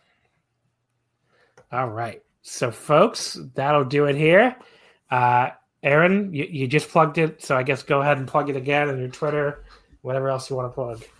Yeah, I'm on Twitter at Aaron like the car. Make sure you check out patreon.com slash everything elite and give it uh, give it a shot. See if you like what we're offering. And if so, we will keep providing it to you at a low, low cost of as low as three dollars per month.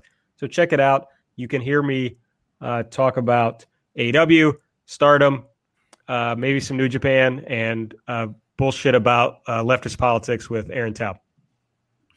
Uh, go ahead, Taylor. What do you want to plug? Uh, so as always, you can find me on Twitter at Tamaimbo, T A M A I M B O. Uh, catch me writing for Voices of Wrestling, although I don't know what will be next. Although I guess at this point, look out for the uh, New Japan ebook, which will be coming in a, about a month and a half. Hey, Taylor, Um, I, I can think of something. We'll need some writers. World Tag League. Uh, wow, that sounds so interesting, but um, I think my schedule just became very busy, so unfortunately, I uh, won't won't be able to uh, make it to those reviews. Okay. Uh, but yeah, so keep your eyes on uh, Voices of Wrestling. Uh, and this is the part where I tell you, folks. I th- I mentioned this last week, I think, but we're taking uh, not a long break, a little break, because you know this weekend is Anime NYC, the big giant uh, anime convention in New York. So I'm going to be attending all three days of that. So not going to have a lot of time to watch anything or record anything or anything. And I do want to mention too, if you're if you happen to be going to that convention, uh, Friday at 4:30 p.m. I will be hosting a panel on New Japan for Wrestling. So there you go. If you want to come, uh, check out my panel. I've done this panel at a number of different cons before, uh, but this will be my first time running at Anime NYC. So I hope you'll come check it out if you're there. It's in room 1E17 at 4:30 p.m. Anime NYC this Friday. So if you happen to be coming to the con, or just if you want to just pay 70 bucks for a badge, just come see me. I'm not gonna. If you're in the New York area, I can't argue. Anyway, um, so that's what I'm doing. So we're going to take a little bit of a break. Uh, not quite a full two weeks because I'm going to be recording uh, probably a week from Sunday. So, like the 24th, I think. But it'll be a good little transition to our um, year in review series. So, this is like the last episode before we, you know, the last, I guess, quote unquote, regular episode of the year before we start the year in review series. Uh, and the first year in review episode is going to be all about DDT. I have a great guest lined up for that, Jamie, who runs the Dramatic DDT blog. So Jamie and I will go through the entire year of DDT. Uh, we'll also talk, I guess, the Korakuen that's going to happen that day, and we'll, it's great in time for us to preview the Do, which starts a few days later. So that'll be a fun time. The year in review series kicking off at DDT. Uh, a little bit of a wait for that, not quite two weeks, but a little under two weeks, depending on when you're listening to this exactly. But look out for that in you know like i said about two weeks follow us on twitter at wrestle omakase uh, not wrestling. Wrestling wouldn't fit. In the meantime, folks, thank you as always for listening, uh, and we'll see you next time. When you need mealtime inspiration, it's worth shopping Kroger, where you'll find over 30,000 mouthwatering choices that excite your inner foodie. And no matter what tasty choice you make, you'll enjoy our everyday low prices, plus extra ways to save, like digital coupons worth over $600 each week. You can also save up to $1 off per gallon at the pump with fuel points. More savings and more inspiring flavors make shopping Kroger worth it every time. Kroger, fresh for everyone. Fuel restrictions apply.